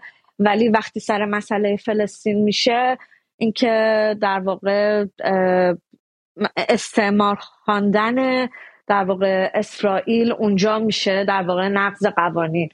و چطور اینها رو میشه در واقع اینکه حالا چطور به قول شما ایشون وصلش کرده به مسئله روسیه باز نشون میده که چطور این دست و پا ها اتفاق میفته. آقای سلطانی من فکر می‌کنم شما هم خانم نصرآبادی اشاره کردن در سوئد زندگی می‌کنید. باز آیا حالا سر همین آتش زدن قرآن و اتفاقاتی که در هواشی اون اتفاق افتاده و اینکه در واقع چه بازخوردی داشته؟ شما آیا می‌تونید صحبتی بکنید؟ بله من فقط خیلی کوتاه عرض بکنم خدمتتون که صرفا در واقع زواهر رو در این مسئله دیدن شاید در واقع یه مقدار کوتاهی باشه. باید جریان شناسی هم بشه. توجه داشته باشه که این رقابت های سیاسی درون احزاب مختلف کشور سوئد هم وجود داره. توجه داشته باشین که تقریبا یک سال و خورده ای از زمانی که سوئد درخواست عضویت به ناتو رو داده بود گذشته. زمانی که اونها این درخواست عضویت رو داده بودن منتظر بودن که نهایت دو هفته ای پروسه پیوستنشون به ناتو تکمیل بشه. این این شرایط در واقع حد فاصله پیوستن ببینید سوئد بیشتر از نزدیک 100 ساله که این سیاست توی پرانتز طرفی رو در واقع سیاست خارجی خودش اعلام کرده بود. و این زمانی که درخواست پیوستن به ناتو داده تا زمانی که عضویتش به ناتو تکمیل بشه خیلی پروسه در واقع ملتهبی براش خواهد بود. جریان های سیاسی داخل سوئد از این فرصت استفاده می‌کنن تا برای در واقع سنگ گذاشتن جلوی پای دولت و احزاب که دولت رو تشکیل دادن بتونن در واقع امتیازات بیشتری بگیرن یا بتونن در واقع شرایط رو طور مهیا بکنن که تو انتخابات بعدی آرای بیشتری رو پی ببرن. یکی از این اتفاقات یعنی این عضویت ناتو برای سوئد الان به تصمیم اردوغان و ترکیه در واقع رسیده منجر شده. و ترکیه عملا درخواست امتیازات بیشتری از سوئد داره در مورد در واقع احزاب اتنیکی کرد که توی اسکاندیناوی پایگاه بسیار مستحکمی دارن. به پایگاه سنتی خیلی جا افتاده ای دارن و سوئد سعی داره می‌کنه که بتونه از ببخشید ترکیه اردوغان داره سعی می‌کنه که بتونه از این شرایطی که الان به وجود اومده و این عضویت سوئد در ناتو بتونه امتیازات بیشتری بگیره. توجه داشته باشین سال قبل هم این اتفاق افتاد. اون بار یک سوئدی دانمارکی سفید پوست بود که این در واقع کار شنی و انجام داد و مشخص بود که از چه خواستگاه حزب سیاسی میاد روی کرده سیاسی حزبش سابقه صحبت هایی که کرده بود اظهار نظرهایی که کرده بود کاملا مشخص بود. ولی این احزاب در واقع رقیب هستند که دارن با تحریک این افراد سعی می‌کنن که دست در واقع دولت حزب حاکم رو که دولت رو تشکیل داده در مذاکره با ترکیه پایین تر بیارن. یعنی سال قبل هم قرآن رو متاسفانه آتیش زده بودن هم عروسک اردوغان رو در واقع آتیش زده بودن. از این طرف این اتفاقی که امسال افتاده در واقع پشت صحنه‌شی که از در واقع عجیب ترین که نمی‌دونم چه چه لغت واسه این این نهاد اکس مسلم هستش که نهادی بی نهایت پست یعنی یکی از در واقع آیکون های سیاست پسا استعماری هستش که چگونه از در واقع این مهاجرینی که لطمه خوردن از سیاست های کشورشون الان شدن تبدیل به تبدیل شدن به میکروفون بیان نژاد پرستانه ترین اظهار نظرها. یعنی توجه داشته باشید که اگر یک سفید پوست اروپایی بیاد به شدیدترین نحو و به بقیه ترین نحو ممکن دیگه اسلام حراسی هم نه. مسلمان حراسی بکنه. یعنی از, از اسلام از مسلمانان یک دیوی ترسیم بکنه. چون خواستگاه در واقع سنتی اروپایی داره. شاید با در واقع مشکلات یعنی خیلی با انتقادات شدیدی روبرو بشه. اما تصور بکنید یک زن سومالیایی یک مرد عراقی یک زن در واقع سوریه‌ای که بیاد و زبان این نهاد در واقع گروه های نجات پرستی بشن. یعنی اونها می‌تونن از این از این افراد درمانده استفاده بکنن برای تصویر سازی برای برای یادآور میشم اون جمله معروف ادوارد سعید رو که جنگ ها قبل از اینکه بر روی زمین اتفاق بیفتن باید در ذهن افراد در ذهن انسان ها شکل بگیرن. یک فرد اروپایی بیاد اگر از از یک مرد غرب آسیایی شمال آفریقایی یک تصویر غیر انسانی بسازه با توجه به گفتمان نجات پرستانی یعنی متقابل با نجات پرستانی که وجود داره برخورد باهاش میشه. اما یک زن سومالیایی یک مرد عراقی اینها می‌تونن در واقع فضای تبلیغاتی رو به نفع این گفتمان اسلام حراسانه تغییر بدن. و بتونن در واقع اون فضای ادراکی که از مرد و زن از, از انسان غرب آسیا و شمال آفریقا یک تصویر حیوان صفت تشکیل بدن ایجاد بکنن اینو در واقع پیش ببره. من فکر می‌کنم در واقع این جای بحث خیلی زیادی داره. الان توی فاصله زمانی کوتاه خیلی سخت میشه راجع به نهاد Ex-Muslim صحبت کرد.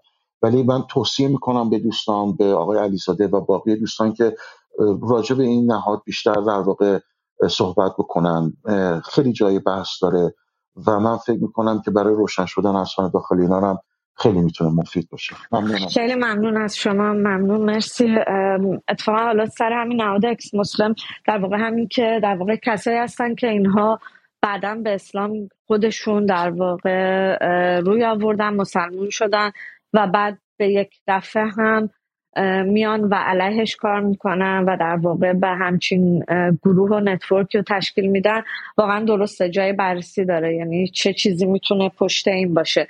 خیلی ممنونم از صحبت هایی که مطرح شد. من باز از همه کسانی که الان در این اتاق هستن تشکر می‌کنم. خواهش می‌کنم که اتاق رو به اشتراک بگذارن که کسان بیشتری بتونن در واقع اتاق رو ببینن و به این بحث ملحق بشن. و همینطور برای هفته های آینده در واقع کسان بیشتری رو در اتاق جدال داشته باشیم. همینطور کسانی که در یوتیوب هستن لطفا در واقع لایک بکنید که بیشتر هم دیده بشه. خب خیلی خوبه که اگر در واقع الان کسانی یعنی کسایی که دوست دارن در مورد موضوعاتی که مطرح شد خب بحثا زیاد بود از در واقع شانگهای بود از قرآن سوزی بود در سوئد از مسلمان ستیزی بود و مسئله فلسطین و در واقع تمام اتفاقاتی که در این هفته گذشته و فکر کنم برخیش تا اونجایی که ممکن بود الان مطرح شده. کسانی که هستن الان یه عده الان در اتاق بالا هستن کسان دیگه که دوستان صحبت بکنن لطفا وقت بگیرن و لطفا از همه خواهش می‌کنم که کوتاه صحبت کنن. یعنی واقعا حد اکثر سه دقیقه یعنی در نهایت سه دقیقه بحث ها رو مطرح بکنن که افراد بیشتری بتونن صحبت بکنن و بحث ها بچرخه خب از کسانی که الان بالا هستن خانم احمدزاده هم اینجا هستن. اگر شما صحبتی دارین ممنون میشم. سلام عرض می‌کنم. تاپیک اتاقتون اولش در رابطه با شانگهای و برجام بود ولی امروز صبح تغییر کرد به بررسی اتفاقات این هفته و انکاسش در رسانه ها خب البته من مهمان شما هستم. نمی‌خوام دخالت کنم در مدیریت اتاقتون ولی فکر می‌کنم اگر تاپیک فقط بررسی اتفاقات هفته باشه به صورت خبری دو سه دقیقه تحلیلی نخواهد بود و بعد از یک مدتی بعد از چند سخنران تکراری خواهد شد. خب اخبار مهم هفته همون جور که دوستان عزیز اشاره کردن. ما اینجا الان به سه تا در واقع مسئله این هفته یکی ماجرای سوئد و ماجرای فرانسه و پیمان شانگهای می‌پردازیم. شما اگر راحتید راجع به همون پیمان شانگهای صحبت کنید. ما حالا یه مروری کردیم. آره بله خب من و, و ببخشید من یه چیزی هم اشاره بکنم. در واقع حالا مثلا می‌تونید یک دفعه در مورد یه موضوعی صحبت کنید و اینکه امیدوارم وقت برسه و بعد موضوعات دیگر رو هم بهشون برسید و صحبت بکنید. یعنی راحت باشید. بله یعنی من انتظار داشتم که شانگهای رو و تا حدی هم ارتباطش با برجام رو بیشتر بررسی کنیم. ولی وقتی دیدم شما موضوع اتاق رو عوض کردید خب من با اصول و دیسپلین شما پیش میرم و یک توضیحی ببخشید. بدم اجازه بدید اینو تموم کنم بعدا. الان که آقای خراسانی فرمودن که می‌تونیم به تحلیل شانکای بپردازیم خب الان من این رو فهمیدم که می‌تونیم این کار بکنیم. ولی در این حال نمی‌خوام طولانی صحبت کنم و سر دوستان رو درد بیارم. بفرمایید خانم مخوان نه من فقط می‌خواستم توضیح بدم که شما درست میفرمایید. در واقع اول قرار بود که شانگهای باشه ولی در واقع با توجه به اینکه سرعت اتفاقات این هفته گذشته در واقع مسئله فلسطین و ادامه دار شدن مسئله فرانسه و اینها خیلی زیاد بود. ما فکر کردیم که شاید خوب باشه که در واقع این امکان باشه که در مورد موضوعات دیگه هم اگر کسی می‌خواد صحبت بکنه. ولی شما حتما موضوعی که مد نظر خودتون هست و بفرمایید. خب الان من با اصول اتاقتون پیش میرم. شاید در آینده مثلا این مدیریت بیشتر مثلا بگه موضوعات سیاسی رو کارشناسان سیاسی بیشتر صحبت کنن موضوعات اقتصادی رو کارشناسان اقتصادی صحبت کنن. ولی الان من با اصول اتاق شما پیش میرم. در مورد اون سه تا خبر مهم اشاره شد که قرآن سوزی بود و حمله اسرائیل به نوار باختری بود و موضوع اعلام عضویت رسمی ایران در سازمان همکاری بود. در مورد قرآن سوزی من با آقای سلطانی موافقم. من هم می‌خواستم به همین موضوع اشاره کنم که بیشتر به نظر من عکس عمل دولت سوئد در مقابل مخالفت اردوغان و ترکیه با عضویتش در ناتو این رو به عنوان یک حربه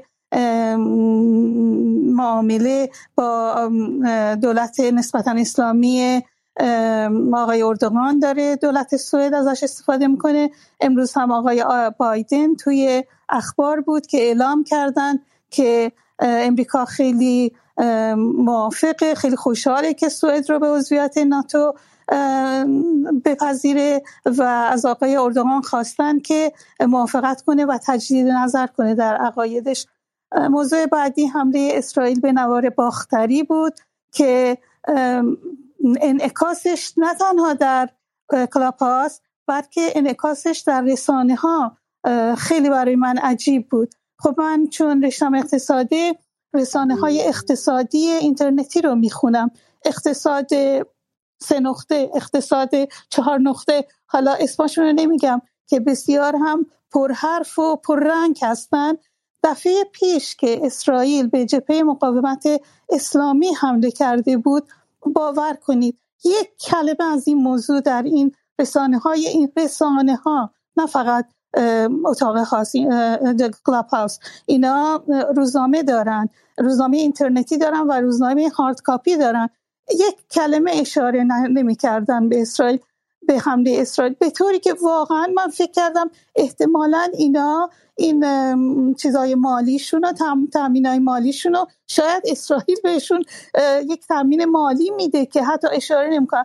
مثلا اشاره می‌کنن که به چی میگن؟ مو, مو بریدن دختران در تهران به وسیله پلیس. بعدم میگن که کز بوده فکر بوده ولی هیچ اشاره به حمله اسرائیل به فلسطینیان نمی‌کنن. خیلی عجیب بود.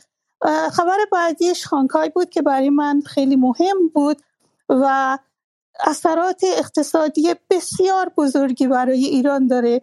بالاخص به خاطر تحریم هایی که روی ایران هست چه تحریم های بانکی چه تحریم های تجاری 43 سال روی ایران هست. این رسانه های اقتصادی من باز میگم کلاب هاست نمیگم من رسانه ها روزنامه های اقتصادی چند تاشون که خیلی هم معروفن نمی‌خوام اسمشو بگم.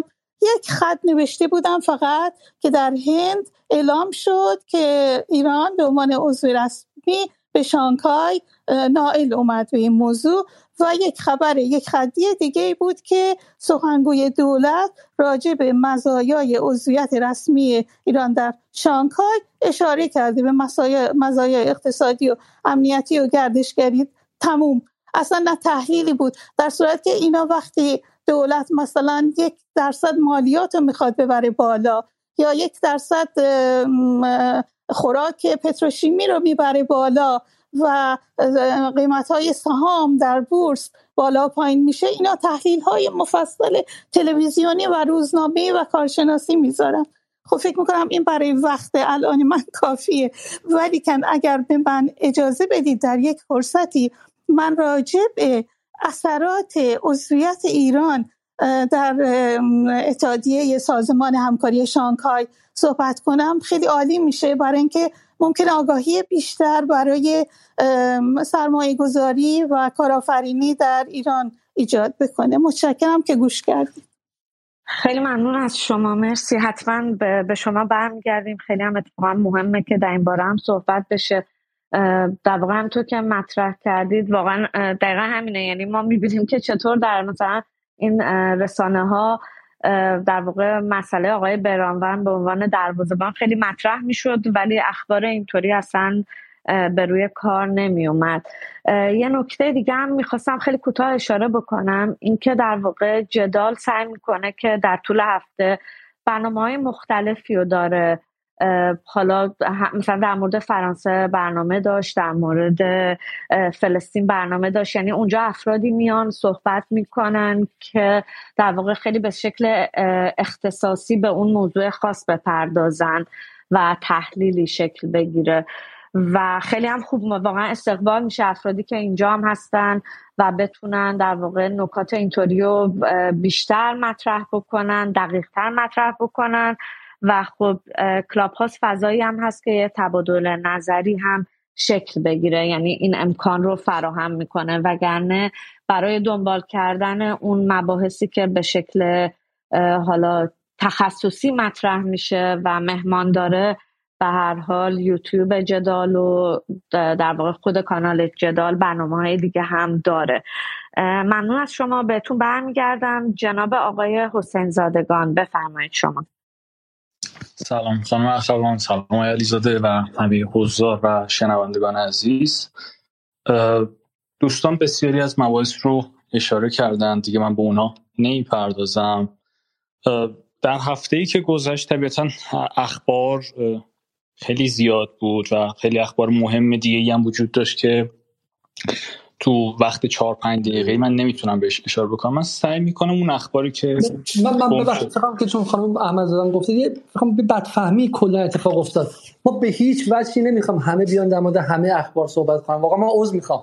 به هیچ وجه اصلا چنین قراری نیستش و اصلا مگه ما به شکلی کم عقلیم که بخوام چهار دقیقه شما در مورد همه چی حرف بزنید. یه فرمتی هستش که در حالت بالا فضای مدیای انگلیسی و این هم هستش که هر کسی میاد یه خبر انتخاب کرده.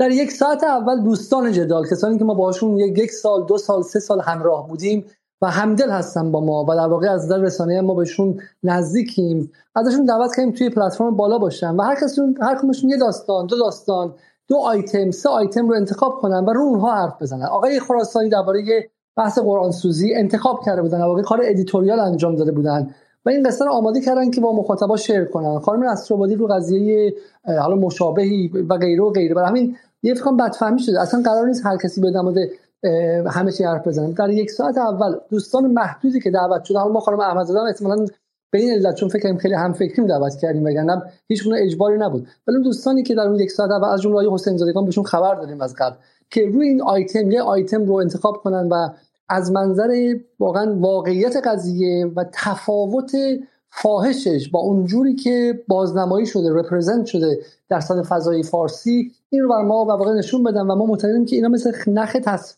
مثل دونه های تصویر به هم وصل میشن در اینجا. و بعد از اون هم دیگه حالا بحث به شکلی بحث باز میشه. روی همین واقع تم کلی ما که به شکلی مثل همیشه بحث بازنماییه و بحث اینکه چرا اتفاقاتی که در این هفته افتاده در قضیه گرش به شرق و تفاوتش با بحث گرش به غرب اینجوری داره بازنمایی میشه. چون ما معتقدیم در ایران یک داستان بیشتر وجود نداره و اون داستان اینه که وضعیت استادیومی به قول آقای نامور حقیقی هفته پیش مثل این گفتن.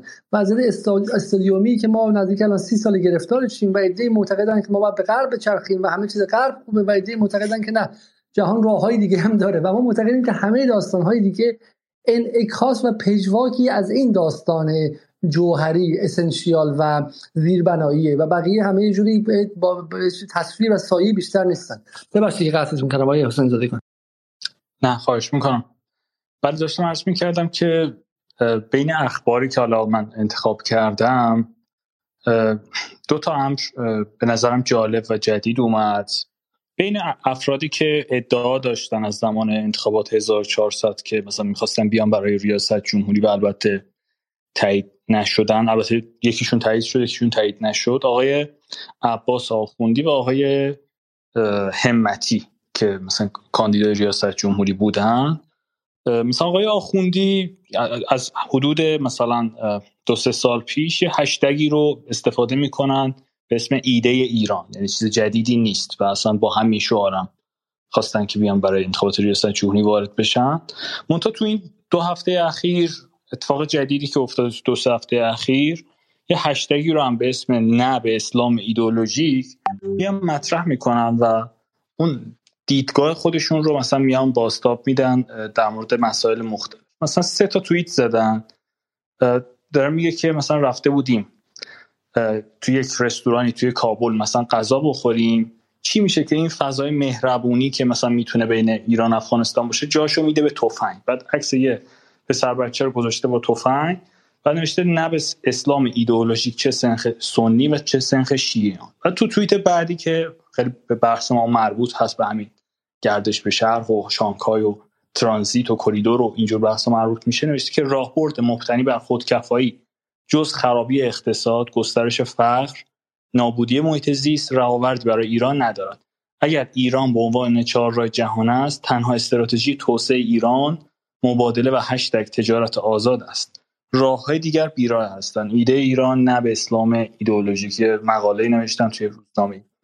و تو مورد آخرشون هم نوشتم بستن و تصرف خانه اندیشمندان علوم انسانی نتیجه خانش مارکسیستی دهه هفتادی و طالبانی جدید از اسلام است. راهکار خروج از بحران همه جانبه فعلی تنها بازخانی آزاد اندیشانه ایدولوژی به انقلاب است. همون کار که چینیان انجام دادن. دوباره همین هشتگ ها رو به کار برده.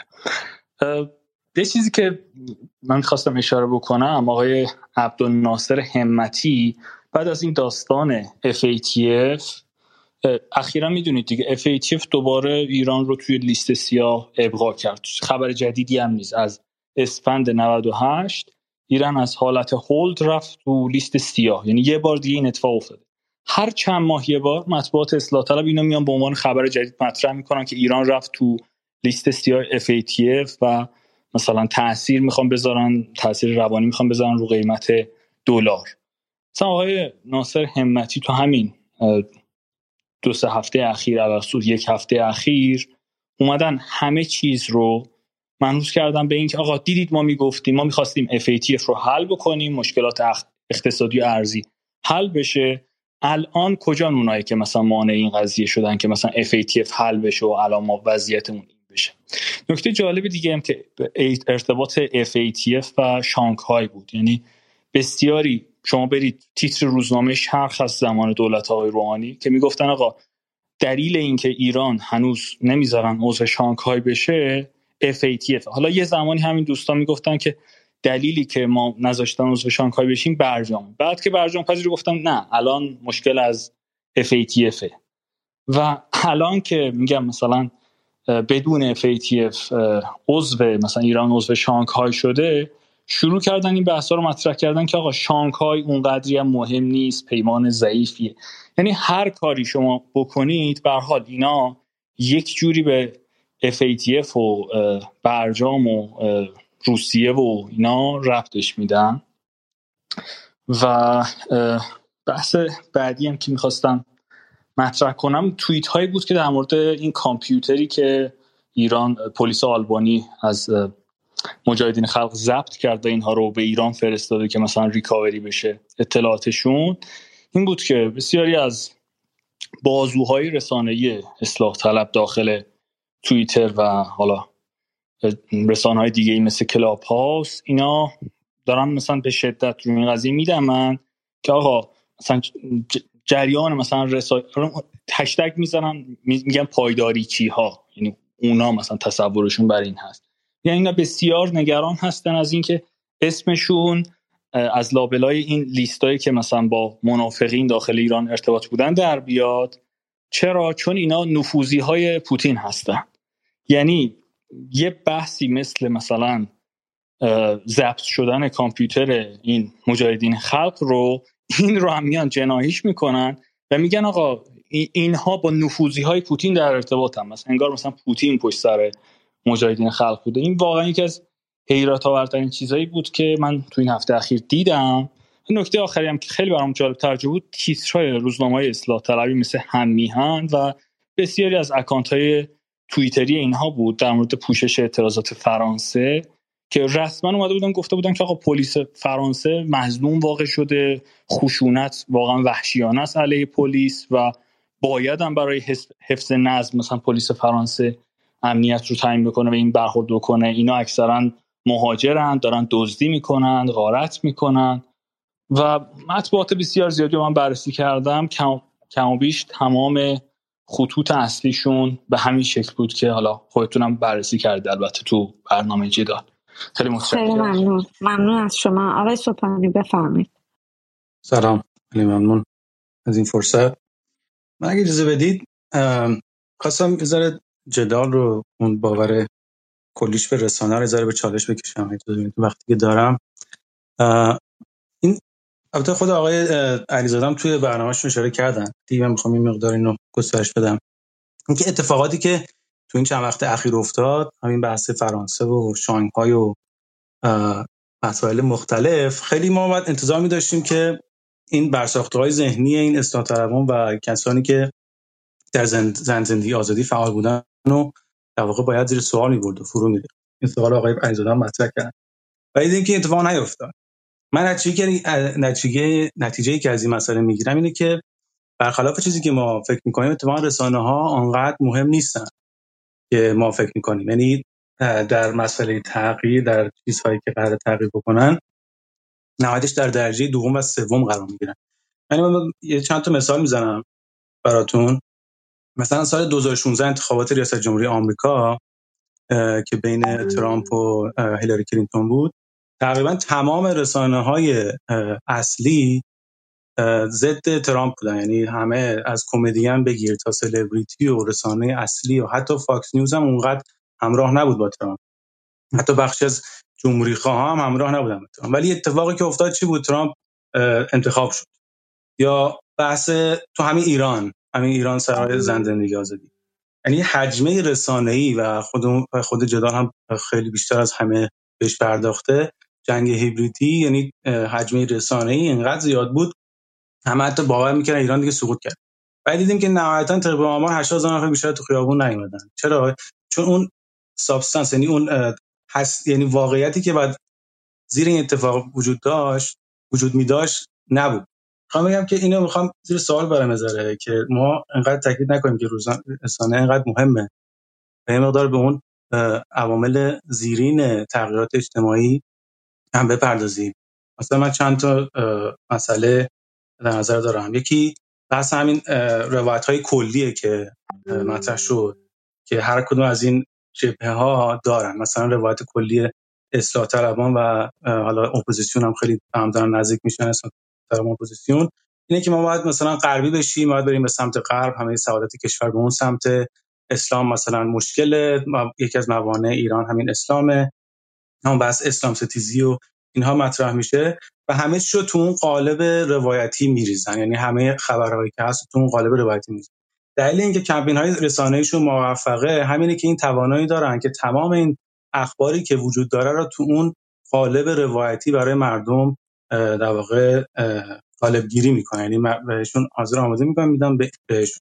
سر همین بحث شانگهای اومدن یعنی یک عقل منطقی باید براش سوال می‌رفت. میگه شما این نگفتید برجامه؟ نگفتید FATF پس چی شد؟ چرا شانگهای بود؟ گفتن نه این شانگهای مهم نیست چون غرب نیست مثلا.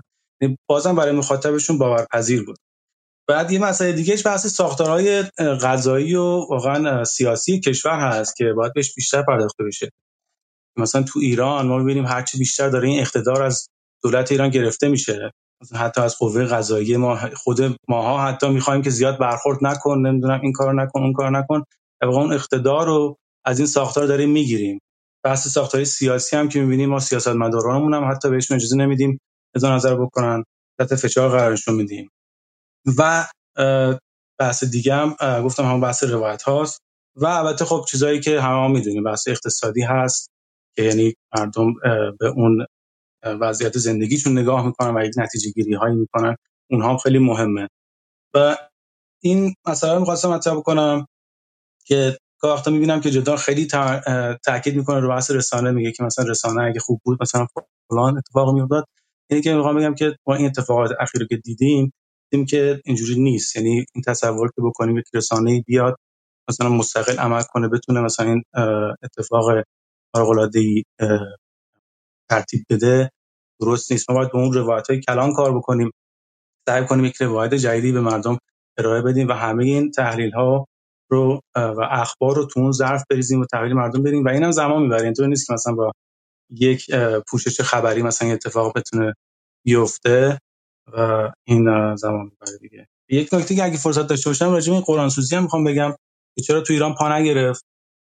یکی دلیل چون بحثا داره یکی بعد از دیگه خیلی خیلی طولانی میشه. من عذر می‌خوام از همگی خانم اخوان خیلی مؤدب هستم. من مقدارشون بی ادب تر هستم. اجازه با همون 3 دقیقه یا حد اکثر 4 دقیقه بمونیم در ادامه بحث می‌تونیم باز بچرخیم. و من احساس می‌کنم که میگم مقصرم منم احتمالاً چون ساختار بحث طوری چیدم که مخاطبان گمان می‌کنن که همه بعد در مورد همه مسائل هفته گذشته صحبت کنن و واقعا من فکر که اشتباه رسانه‌ای خیلی جدی کردم و با ندادن به یک موضوع مشخص این اشتباه در ذهن گذاشتم. خواهش می‌کنم. سعی کردم همه رو توی قالبی بگم خیلی خیلی ممنون از شما عذر می‌خوام از شما. خانم اخوان. آره ممنون. واقعا فکر می‌کنم که واقعا میشه یعنی شاید بشه که یک موضوع رو اگر هر فردی فکر می‌کنه یک موضوع بیشتر مد نظرشه در واقع مسئله اینه که میشه همون موضوع رو بیشتر باز کرد. یعنی لازم نیست که الزاما در یک دور صحبت همه چیز باز بشه. جناب آقای سجاد شما بفرمایید. و اینکه در واقع واقعا منم خواهش می‌کنم که سعی کنیم کوتاه صحبت کنیم بله، که بحثا بتونه بچرخه ممنون و من تایم رو دارم. حتما صحبتامو تو همون سه چهار دقیقه تموم می‌کنم. من سلام عرض کنم خدمت شما دوستان. ببین من فقط سریع برم چون امیر خراسانی موضوع قرآن سوزی رو باز کرد. من تموم حرفایی که شما زدید و کاملا بهش اعتقاد دارم. یعنی بحث اسلام هراسی اینو درسته. اما من با یه دید دیگه بهش نگاه کردم. این به حال الان اسم محمد توی سوئد اسمی که رو به رشد جمعیت مسلمان سوئد رو به رشد و این یک اقدام امنیتی و استراتژیک من میبینمش. از سمت دستگاه امنیتی اروپا به خاطر اینکه مثل میمونه شما جمعیت بقایی تو ایران بخواد زیاد بشه. ایران چه واکنشی نشون میده نسبت به این قضیه؟ یعنی من جدا از اون اسلام حراسی این موضوع این با این نگاه می‌کنم که این یک اقدام امنیتیه.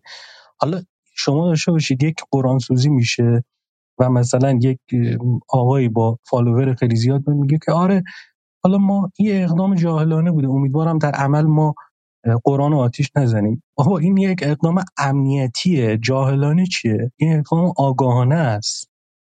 با برنامه ریزی شده است. پس نتیجه می‌گیریم چی می‌خواستم بهتون بگم؟ اینی که تو این یک هفته اخیر از قرآن سوزی تا شانگهای تا حوادث پاریس تو ایران به قول امیر خراسانی جمله معروف داره. حرف مفت مکافات نداره. هیچ کس نگاه نمی‌کنه که آقا مثلا دولت رو فروختن به چین. مثلا پاریس اینجوری نیست. بهباشی ها میان هیچ کس هم نمیره سراغشون. چرا نباید برن سراغشون؟ من امروز زنگ زدم به دکتر گنجی که ایشون 17 سال ای پی پرس دستش بوده. الان رویترز ایران دستشه. خیلی آدم واقع گرفت. آقای دکتر واقعا توی دنیا تو آمریکا حرف مفت مکافات نداره. توی تلگرام یک لیست از سال 2000 تا به الان خبرنگارایی که مجازات شدن بابت حرف مفت و دروغ آره من فرستاده. و میگه خبر چون تو ایران کار کرده تو آمریکا و اروپا کار کرده میگه خبرنگارای خارجی خیلی دقتشون در نشر اخبار کز بیشتر از خبرنگارای ایرانی. اینجا اصلا هیچ کس به موضوع نگاه نمی‌کنه. واقعا اصلا جای تعجبم داره. یه دلیل دو تا دلیل من براش می‌بینم. یکی اینی که دولت به شدت دنبال کارهای خودش و تیم رسانه‌ای ضعیفی داره. یک دلیل عمده دیگه هم دولت ترسو شده. دولت ترجیح میده واکنشاش در فضای مجازی نسبت به کسایی باشن که بیشتر بیشترین ترند خبر دروغ دارن. دنبال اینه که اونا رو توجیه بکنه تا اینی که یک بخش عظیمی از مملکت که اصلا دسترسی به اینترنت شاید نداشته باشن یا حامی دولتن یا حامی نظامن بیان اینو مثلا تبیین کنن بگن که آقا نه مثلا ما حرف برای شما داریم برای اون بخش نداریم. اونا کلا آدم خالی بندی دولت خیلی ترسو شده. بابت هر چیزی میاد دقیقا اون چیزی که اونا ترندش کردن میاد راجع به اونا حرف می‌زنه. و این هم یکی از ضعف‌های تیم رسانه دولت. متاسفانه نمیشه کارش کرد. من تو سه دقیقه جمعش کردم خانم اخوان خیلی ممنون از شما. البته بحث چیزی هم بحث مهمی هم مطرح کردید. یعنی تیم رسانه دولت هم به حال بحثی که حالا شاید توی بحث بتونیم بهش برگردیم. و ولی حالا من, من میرم یعنی فرد بعدی جناب آقای روحی. شما صحبتتون رو بفرمایید چون تعدادی هم اینجا الان می‌خوان صحبت بکنن. حالا بعد بشه در واقع یه نکاتی مطرح شد شاید بشه بهشون اشاره کرد. صدای من میاد؟ بله الان بهتره. بفهم بله منم دقیقا در خدمت آقای شعراوی هستم در همون محل. می‌خوام من یه ذره دیرتر تلاش می‌کنم جای قرار بگیرم که اینترنت قوی تر بشه. الان دوستان صحبت بکنم بعدا. الان صداتون عالیه هیچ مشکلی نداره. آره الان صداتون خوبه. فقط اولش مقدار زد نداره؟ صداتون دور بود. الان ولی خوبه. بسیار خوب. منم پس بعد از عرض سلام و تشکر. چند نکته رو عرض می‌کنم. یکی اینکه اتفاقا آقای صحبت صحبت کردن راجع به رسانه و این حساسیت که توی جدال به درستی راجع به مسئله وجود داره خودشون بر استدلالاشون به اینجا رسن که رسانه اهمیت داره. ببینید من یه نکته رو عرض بکنم.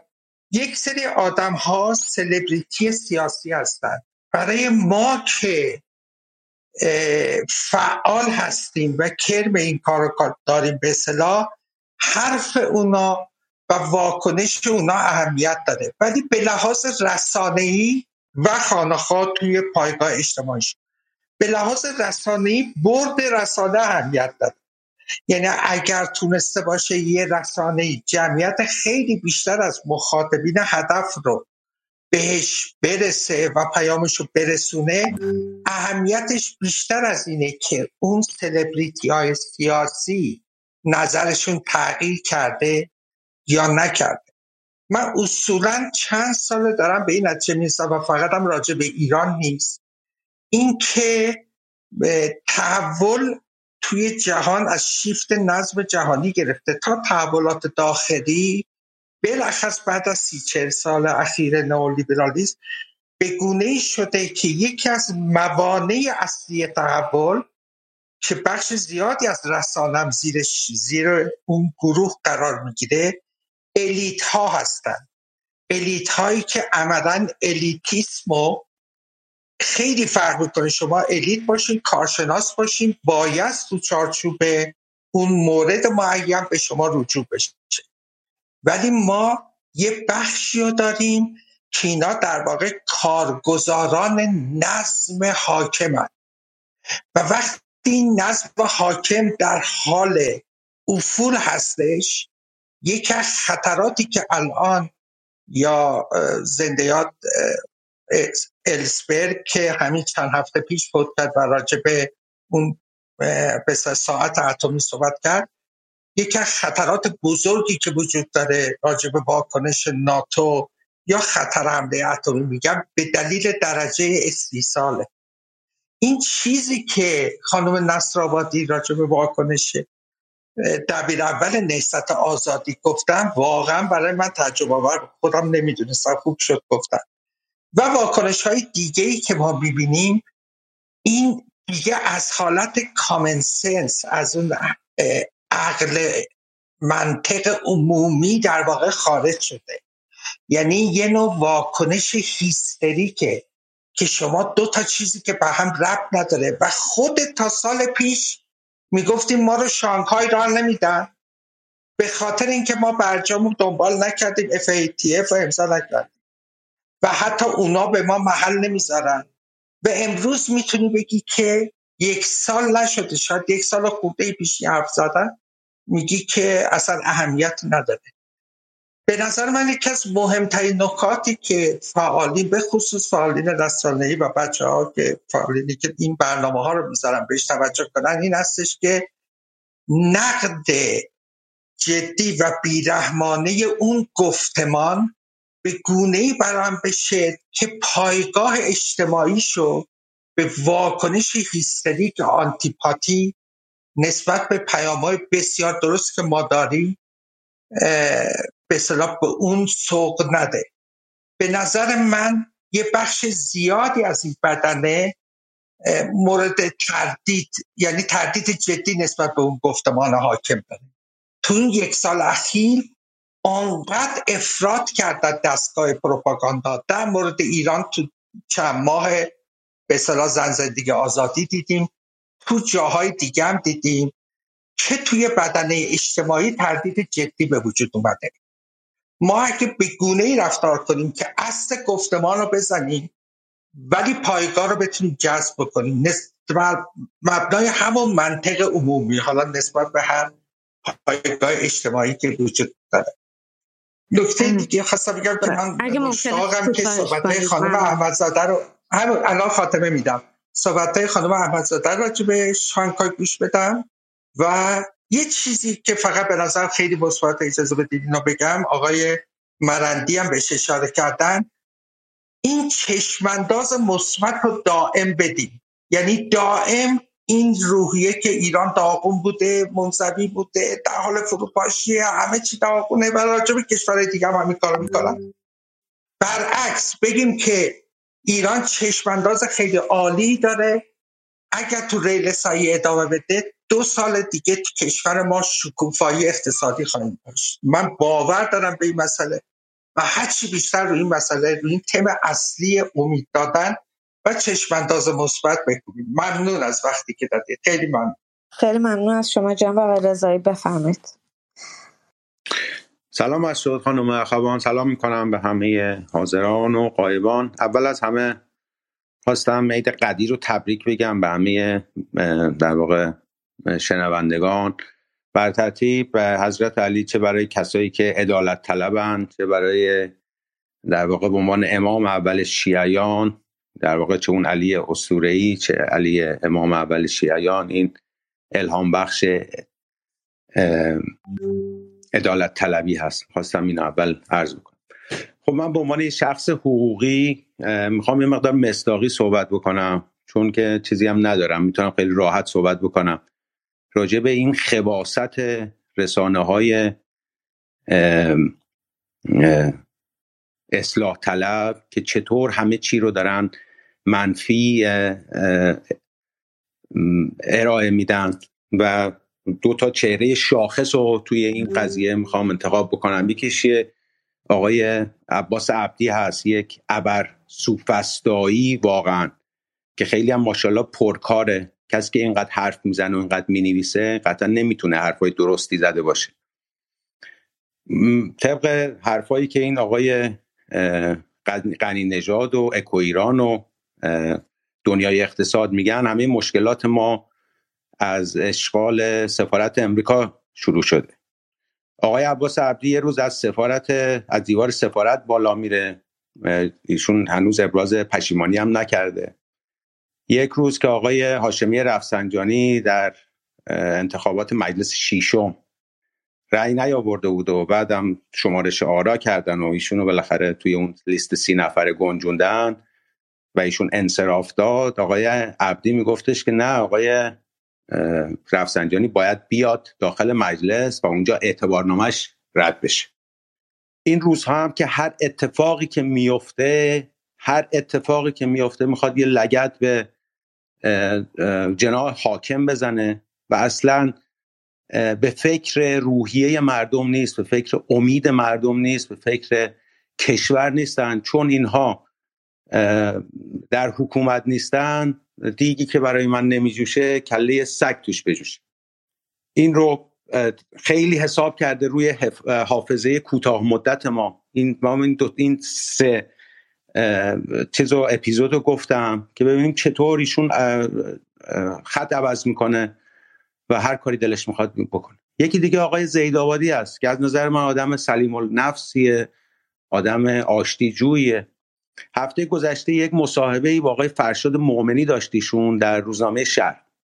آقای مؤمنی مجبور شد 5 6 جا بهشون بگه آقا جان اصلا شما تو باغ نیستی اصلا این حرفا چیه داری می‌زنی؟ این چیزا چیه؟ یه پست گذاشته بود که آره این چه اقتصادی ما داریم؟ اصلا یه عده میگن نئولیبراله یه عده میگن سوسیالیستیه. ما که سر در نیاوردیم. بعد حالا یه کسی با دکترای سیاسی و با این همه تجربه رسانه ای آقای زیدآبادی اقتصاد ما سوسیالیستی نیست. اقتصاد ما جایی که آموزش مجانی نیست جایی که درمان مجانی نیست جایی که وضعیت مسکنین هست. اقتصاد ما حالا هر چی که هست سوسیالیستی نیست. شما چرا این حرفا رو می‌زنید؟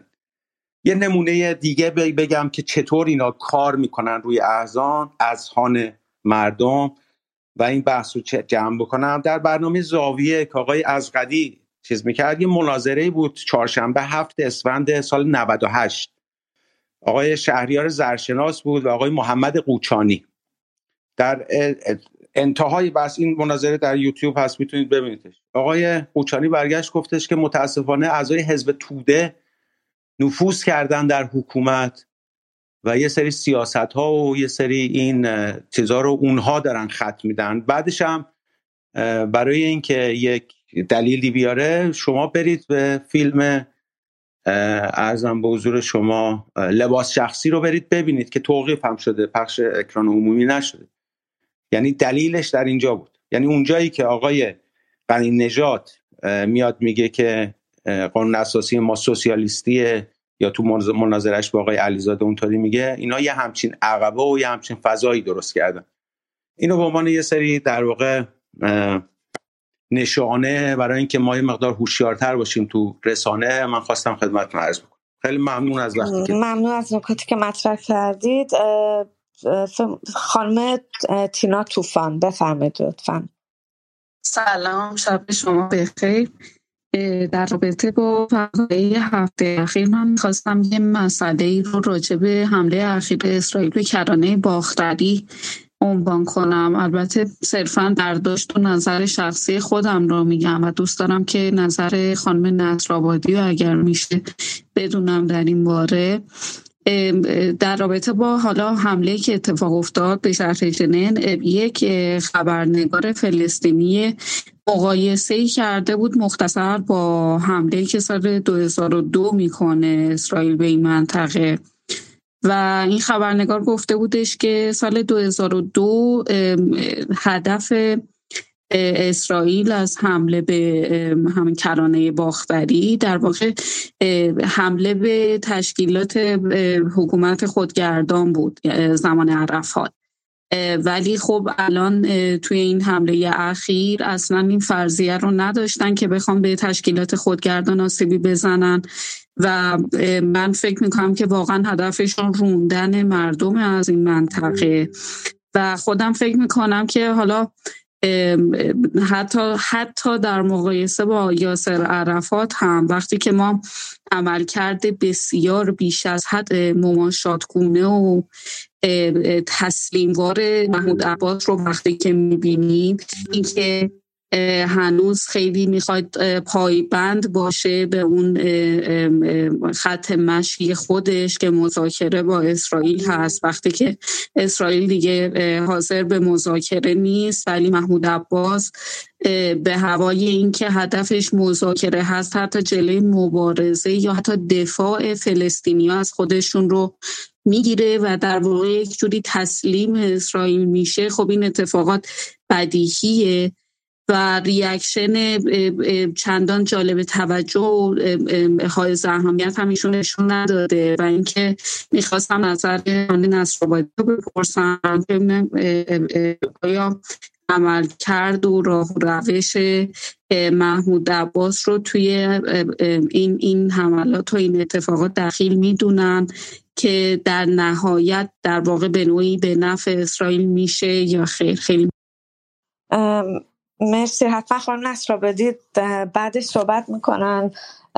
اینکه در واقع توی همین نکاتی که شما مطرح کردین تو خود جنین هم در واقع ما دیدیم که چطور یه سری از مخالفان به همین مقر تشکیلات خودگردان هم در واقع در اعتراض حمله کردن ولی خانم نصرآبادی حتما بهش می‌پردازن بعد از اون. حالا برای اینکه بحث ادامه پیدا بکنه جناب آقای میلاد رسایی منه شما بفرمایید. بله خیلی ممنون که منو بالا آوردید. سلام می‌کنم و مجدد تشکر می‌کنم از وقتی که دادید. من میلاد رسای منش هستم. از فعالین نهاد Ex-Muslim اسکاندیناوی پایین داشتم گوش می‌دادم. و صحبتی رو جناب مهدی سلطانی مطرح کردن در با نهاد Ex-Muslim که سراسر غلط بود. و خواستم بیام اینجا یه هم توضیحاتی بدم در اون رابطه. همین که اگر علاقه من بودید شد گفتید که حالا خوبه در رابطه با این نهاد اکس مازلم صحبت هایی بشه توضیحاتی بدم و بعدم در رابطه با فعالیت هایی که ما داریم و ارتباطی که به صورت پیدا می‌کنه نهاد ما با قرآن سوزی. اگر وقت شد توضیح بدم. حالا اگر هر جا زیاد صحبت کردم لطفا تذکر بدید. من قطع می‌کنم. ببینید جناب سلطانی شما فرمودید که ورزاد کار شنیع قرآن سوزی من فکر می‌کنم اینکه یه سازمانی یه نهادی علنا در مانیفست چیزی این نکاتی رو ذکر کرده. اینها رو شما نادیده می‌گیرین و بعد اون چیزی که مد نظرتون هست رو الساق می‌کنید به اون افراد. و بعدم بهشون حمله می‌کنید این نه تنها یه نوع مغلطه است اساسا کار انس... کار درستی نیست. یعنی شما میگه قرآن سوزی شنیعه خیلی هم ظاهرا علاقمند هستید به اسلام و انتخاب کردید که در یکی از برصد کشورهایی که بالاترین آمار خدا ناباوران داره رو اون توی همچین کشوری زندگی کنید و بعد میگید قرآن سوزی کار شنیعی هست ولی خودتون به نهاد ما که اساسا یک نهاد چپگراست. یعنی شما هر نهاد اکس که در اروپا هست رو اگه برید بخونید از دفاع پن از پناهجویان و بعد مبارزه با اسلام سیاسی نه مسلمانان. بارها ما اینو تاکید کردیم. تو مانیفستا هست. و بعد جالبه من الان شاید حدود هفت سال هست که دارم فعالیت می‌کنم. بیانیه ها و اکت هایی که ما انتخاب می‌کنیم بارها سرش بحث میشه. جلسات متعدد هست که با جریانات دست راستی و راسیستی تدایی نشیم و آب عملا تو آسیب به اونا نریزیم شما چطوره که اینقدر راحت به خودتون اجازه می‌دید اینقدر در حقیقت به وضوح در حقیقت در رابطه عمل کرده ما دروغ بگید و اینجوری در حقیقت پروپاگاندا می‌خوام. فقط اگر ممکنه لطفا یه ذرم توضیح بدیم چون به حال من هم تو کشور آلمان زندگی می‌کنم و با این نهاد آشنا هستم. حداقل سر در واقع نکاتی که شما میگین در واقع مخصوصا که الان این نکته رو مطرح کردین که با چه احزابی در واقع کار می‌کنن یه ذره اینو باز کنید. فارغ از اینکه حالا جناب آقای در واقع سلطانی یه صحبتی رو مطرح کردن. شما در واقع توضیح خودتون رو به نظرم بدید لطفا. درسته. بخاطر ایشون چون قرآن سوزی رو گفتن کار شنیع خواستم بگم دروغ گفتن شنیعه نه قرآن سوزی برصد ولی در به هر حال قرآن سوزی شنی باشه برای کسایی که اعتقاد دارن. لطفا من میگم لطفا بحث رو اینطوری دو طرفه نکنید. شما مطلب خودتون رو لطفا بفرمایید. بله متوجه شدم. ببینید اساس کار اکس این هستش که افرادی که از کشورهای خاور میانه میان که علل عموم بهشون میگن کشورهای اسلامی که در ادبیات ما بهشون میگیم از کشورهای اسلام زده ما اعتقاد نداریم کشور اسلامی در دنیا وجود داره. یه برچسب در حقیقت مسلمان رو پیشونی اینا میچسبونن و بعد تمام در حقیقت رفتارهای شاید عقب نمیم چه کلمه رو استفاده بکنم که شما مجدد به من تذکر ندید. ولی تمام بحث تفکرات غیر انسانی که مرتبط هست با اسلام رو نمای میچسبونن به این مردم و اتفاقا کسانی که به شهروند خاورمیانه میگن مسلمان در حقیقت بهترین خوراک رو به جریانات دست راستی میدن. یعنی ببینید که اون چپ محور مقاومتی و چپ اسلام پناه در حقیقت علیرغم گفتمانی که داره که مثلا وضعیت فلسطینی ها و یا مثلا پناهجویان در غرب حمایت می‌کنه عملا اون با اون طرف اون روی سکه راسیزمه. یعنی اگر شما این هویت کاذب مذهبی رو از شهروند خاورمیانه و پناهجویانی که در حقیقت در غرب زندگی می‌کنن در اروپا زندگی می‌کنن بگیرید و اون هویت شهروندیشون رو به جای مسلمان بودنشون روش تاکید بکنید اون وقت عملا خود راسیسم راسیست ها هم از بین خواهند رفت.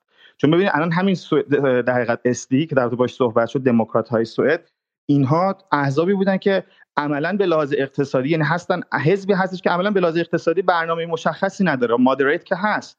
حزب کلاسیک نئولیبرالی که در در حقیقت سوئد هست. برگ برنده اینا اسلام ستیزی بود و هست و مسلمان ستیزی. و تا زمانی که شما به این پناهجویان میگید مسلمان خب اسرائیل دموکرات در حقیقت شکل می‌گیره. بالا می در آلمان هم پگیدا هست آیفده هست و غیره.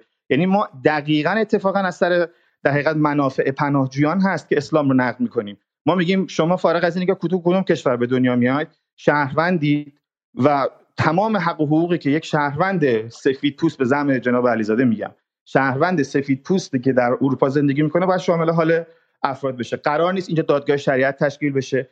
قرار نیست اگر زنی کتک خورد و رفت تو دادگاه باش با اقماز رفتار بشه. تو همین سوئد احتمالا خانم نصرآبادی بدونن. اداره مهاجرت بروشوری رو چاپ کرده. عنوانش اینه. دقت کنید. برای شمایی که با یک کودک ازدواج کرده اید. یعنی کودک یعنی سکس با فرد زیر 18 سال که جرمه یه جرم خیلی سنگینم هست. اگر شما مسلمان باشید براتون تبصره تذکره می‌ذارن با لطایف الحیل مسئله رو حل می‌کنن. ما با این در جریانات مخالف هستیم. و اتفاقا اینم بهتون بگم از فعالینی که در حقیقت نهاد Ex رو تاسیس کردن از جمله در آلمان که شما اسم بردید مینا احدی در بریتانیا که آقای علیزاده هستن مریم نمازی و مایی که در سوئد هستیم ما هممون اتفاقا چپ و سوسیالیست هستیم. منتها سوسیالیست های هستیم که مقابل جنبش اسلامی سیاسی هم واسطادیم نه تنها با راسیسم مبارزه می‌کنیم با اسلامی سیاسی هم مبارزه می‌کنیم. در شما لطفا اگر می‌خواهید نقد کنید جناب سلطانی اون چیزی که ما هستیم رو نقد کنید. نه چیزی که ما نیستیم رو به ما بچسبونید. بفهمید اگه سوالی ممنون از شما از صحبتی که در واقع مطرح کردیم. من فقط یه نکته رو بگم. اینکه در واقع این اتفاقا نجات پرستی و اینا از طرف احزاب دست راستی میاد که اون اینها هستن که مهاجران رو در کتگوری می‌ذارن. و اتفاقا این نجات پرستی ما می‌بینیم که چطور علیه مهاجرانی که در واقع خودشون رو مسلمون می‌دونن چقدر به شکل خیلی اتفاقا افراطی نجات پرستی رو میشه دید. حالا شما اسامی یا اینجا نام بردید؟ من واقعا اینجا به عنوان گرداننده نمی‌خوام وارد بشم ولی فکر می‌کنم که حالا اینکه در واقع اسم چپ و سوسیالیست روی کسی بیاد الزاما به این معنا نیست که در واقع پس همه چیز اوکی. یعنی میشه در واقع عمل کردها رو دید و چطور دید که حتی تحت عنوان این اسم یک جایی در واقع استفاده هایی شده افراد شدن ابزار و در واقع چطور الزاما نمیشه اینکه یک گروهی میاد میگه که من چپ هستم یا سوسیالیست یا حالا هر چیز دیگه بشه توهین ها و کارهای دیگه که می‌کنه که اتفاقا در عمل در راستای منافع همون دست راستی ها هست رو توجیه کرد. حالا میگم من صحبت نمی کنم آقای سلطانی بفرمایید. یه چیزی من بگم ببین ما توی این داستان راسیزم قبلا عینا همین نسخه برای سیاهان هم تکرار شدهش. یعنی ای که کمتر سیاه بودن می‌گفتن ما سیاه نیستیم که سفیدیم. خب این دوستانم در واقع کل قصه اینه که میگه اینایی که اینجا زندگی می‌کنن بیخود میگن. مسلمون نیستن اینا که. اصلا کی گفته اینجا مسلمون نشینه؟ حالا درسته شما با اسلام بدید. خب اون مشکلی نیست که شما با اسلام بدید. خب؟ مشکل مسئله اینه که شما نمی‌فهمید اینا مسلمون نیستن. اینا مثل شما. خب؟ کل قصه اینه که میگه که آقا اینا سیاه نیستن. اینا سفیدن. بیخیال. اصلا از این حرفا نیستش. ببین ما یه داستان هویت محور داریم. خب؟ که مثلا اسلام آدما بخوان مثلا خیلی این هویت رو متورم کنن.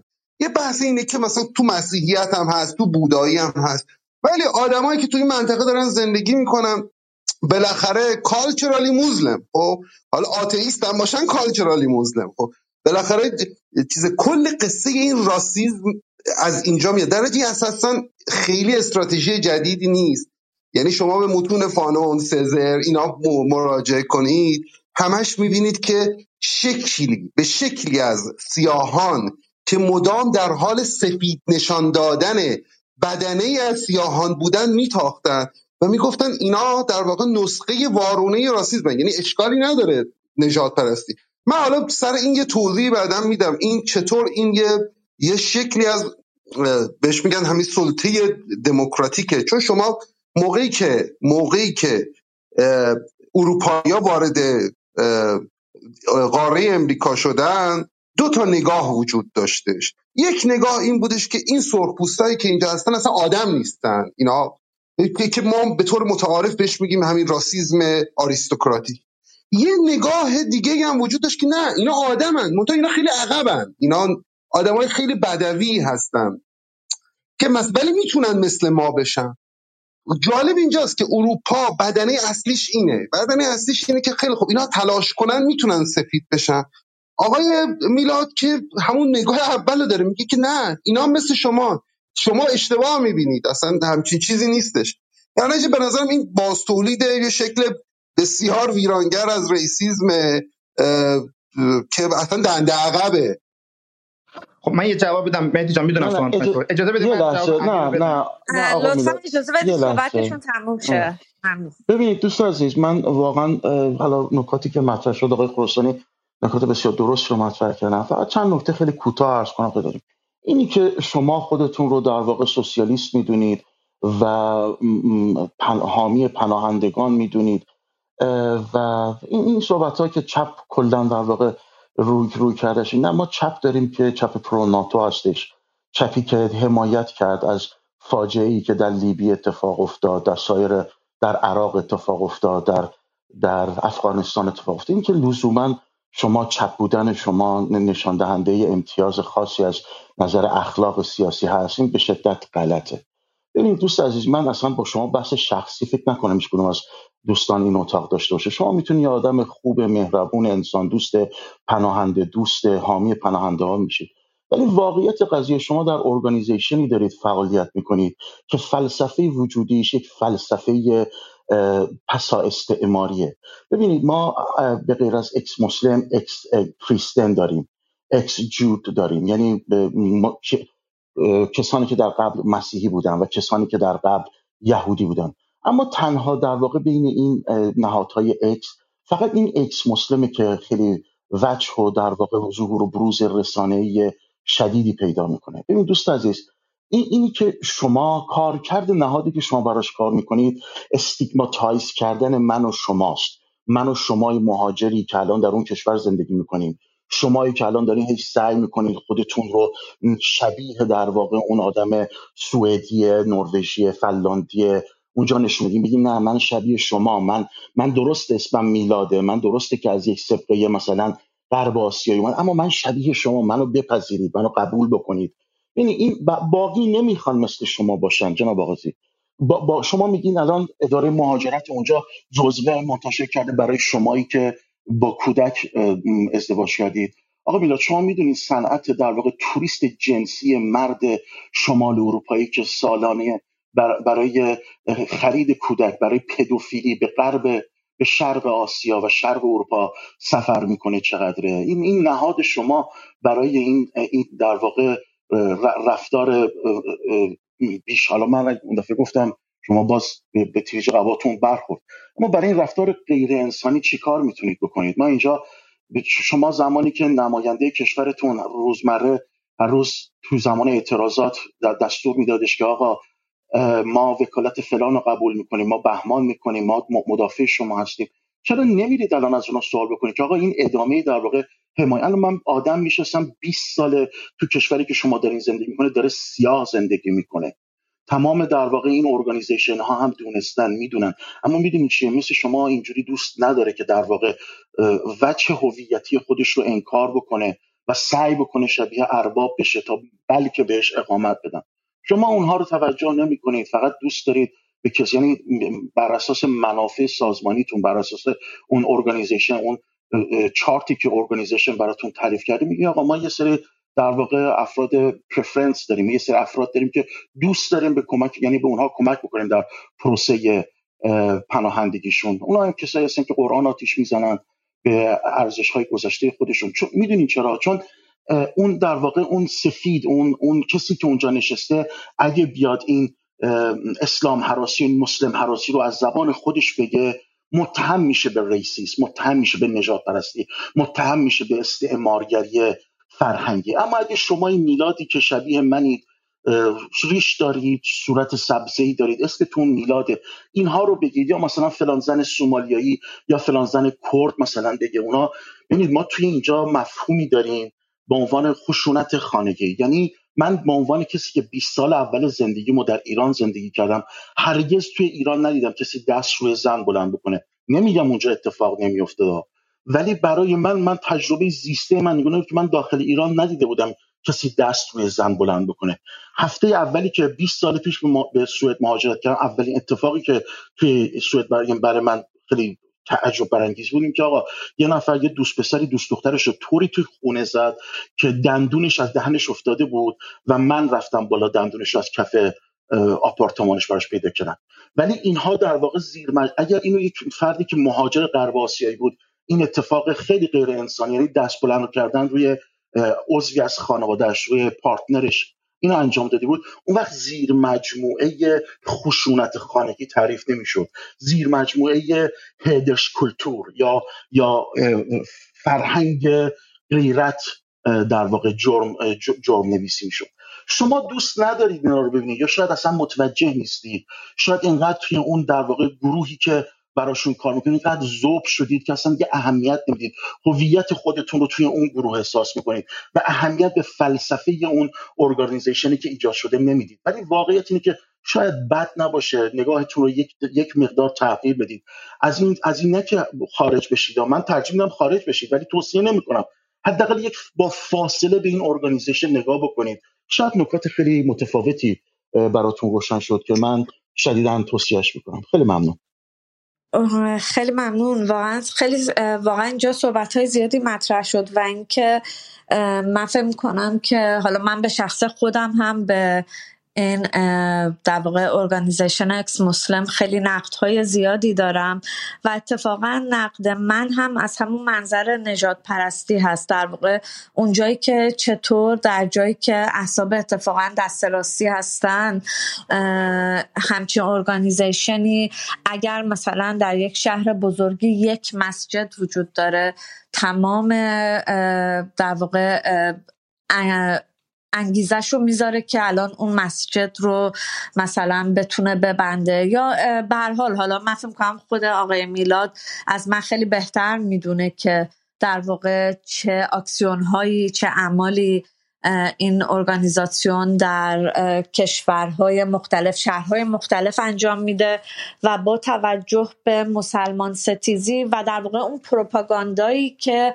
بخشی از پروپاگاندای غربه یعنی ما می‌بینیم که در واقع این مهاجر ستیزی چطور باز مرحله بندی داره. اونجایی که مثلا مهاجرهایی از اوکراین میان اینها در واقع درجه اول محسوب میشن. ولی اگر کسی از کشوری مثلا مثل سوریه بیاد فارغ از اینکه مسلمون هست یا نیست چطور این نگاه ها و این حتی امکانات اجتماعی که وجود داره چطور تبعیض آمیزه.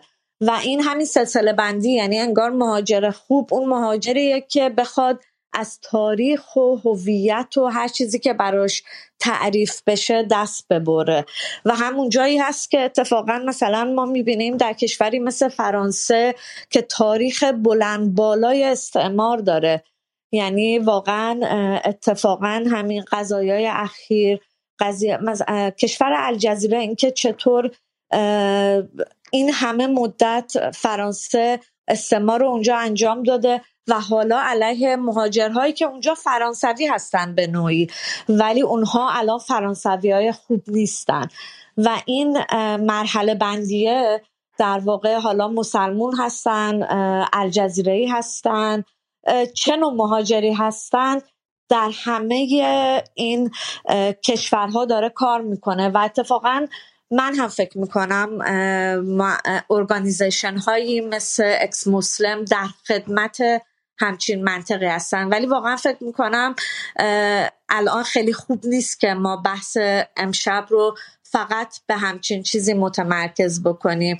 در واقع حالا اکس مسلم یک نمونه از کسانی هست که در واقع مؤسسه ای هست که اینجا اتفاقا سازمانی یافته است. ولی اتفاقاتی که داره میفته همین در فرانسه به طور مثال قرآن سوزی که اتفاق افتاده فارغ از در واقع اثریه که همچین چیزی می‌تونه داشته باشه. برای همین من فکر کنم خیلی بهتره که اگر یک جوری در واقع سعی بکنیم که من, من متوجه هستم که خیلی ها احتمالا بخوان صحبت بکنن. ولی خیلی خوبه که در واقع بحث بچرخه. اگر بفهمید آقای میلاد شما می‌خواین یک چیزی فکر کنم یه سوال یه دقیقه می‌تونم بپرسم فقط. بفهمید شما بعد من فقط یه سوالی که از ایشون داشتم. این هستش که ایشون میگن با اسلام سیاسی مشکل داریم با مسلمانان مشکل نداریم. چرا ایشون با یهودیت سیاسی که صهیونیسم باشه نسبتشون مشخص نمی‌کنه؟ چرا تماما سازمان هایی مثل اکس ماسلم حزب کمونیست کارگری پیکار و تمام سازمان هایی که به شدت نجات پرستانه هست و ارتباطات ارگانیکشون با اسرائیل واضحه یک بار نمیان با یهودیت سیاسی نسبتشون رو مشخص کنن؟ چرا فقط گیرشون به اسلام سیاسی؟ می‌خواستم این سوال پاسخ بدم. رابطه ارگانیک نمی‌دونم منظور شما چه هست اگه منظورتون خیلی کوتاه بله بله چشم. ولی خب اگه هیچ رابطه ای وجود نداره اون جایی که فل اسرائیل در حقیقت حقوق, حقوق شهروندان فلسطین رو نقض می‌کنه ما هم بیانیه دادیم هم نقد کردیم ولی باید اینو در نظر داشته باشید. کشور اسرائیل کشوری که در دل خاورمیانه یکی از بزرگترین فستیوال های پراید مربوط به همجنسگرایان رو برگزار می‌کنه. موقعیت زن در اسرائیل خیلی شبیه موقعیت زنان در غربه نه صد درصد. ولی برگردم به بحثایی که مطرح شد راسیسم حتما وجود داره. من هیچ وقت نگفتم و ما هیچ وقت نگفتیم که ما قراره به عنوان شهروند سفید پوست باشیم. ما دیاسپورا هستیم. و اینجا در حقیقت با توجه به حجم زیادی که مهاجرین اومده شما می‌تونید به عنوان یک مهاجر خوب و موفق نه یک شهروند درجه یک سفید پوست مرد اروپایی زندگی بکنید. کما که الان در همین صورت که نگاه می‌کنید ما در پارلمان بیش از شاید ده نماینده داریم. حزب چپ ونستر پارتی که من خودم عضوش هستم نوشی دادگستر یک دختر ایرانی تبار یعنی در بالاترین سطوح شما می‌بینید که اتفاقا خارجیان و اتفاقا ایرانیان حضور دارن. ما بحثمون اینه که در حقیقت اسلام سیاسی و اسلام هویت شهروند خاور میانه ای نیست. ببینید آقای امیر خراسانی نکته رو در رابطه با سیاه پوستان مطرح کردن. نژاد رنگ پوست قد ظاهر جنسیت و گرایش جنسی مواردی هستن که افراد نقشی در انتخاب یه لحظه این مثل که ما اینگور داریم تو دهه 20 میلادی هم حرف نمی‌زنیم. خب یعنی هبیتوس فرهنگ تمام این بحثایی که چپای فرانسوی ترک کردن. خب تمام تمام این شک شیوه شیوه تولید زندگی یعنی بوردیو بره بمیره اینا مثلا چپ نبودن مثلا تمام این آوانگاردای چیز چپ برن چیز چپ اونا چپ نیستن. ما یه شکلی از چپ ظهور کرده که داره میگه که آقا اینا مسلمون نیستن تو رو خدا اینا رو قبول کنید اینا شما درست هم اسلام بگی لحظه شما تصورتون اینه که بگید تصور شما از اسلام کاملا درسته. اسلام همون توحش و وحشیگری و کسافتکاریه ولی قبول کنید اینا خیلی مسلمون نیستن. ما نیستیم. ما ما ما از قبیله وحشی ها نیستیم. ما های خوبیم. ما های اتو کشیده تری هستیم تر و تمیزتریم. اون بخش کسافتمون رو دور به این فکر نکنید چیز جدیدی دارید میگید. خب مثلا چیز آرامش دوستانم خب همین رو می‌گفتیم تو از یه اردوگاه دیگه کن امیر جان منم جواب بدم دیگه. نوبت من بود. متوجه نکتهتون شدم. همون جوابی که در رابطه با چپ پروناتو دبلیو به خودتون میدم.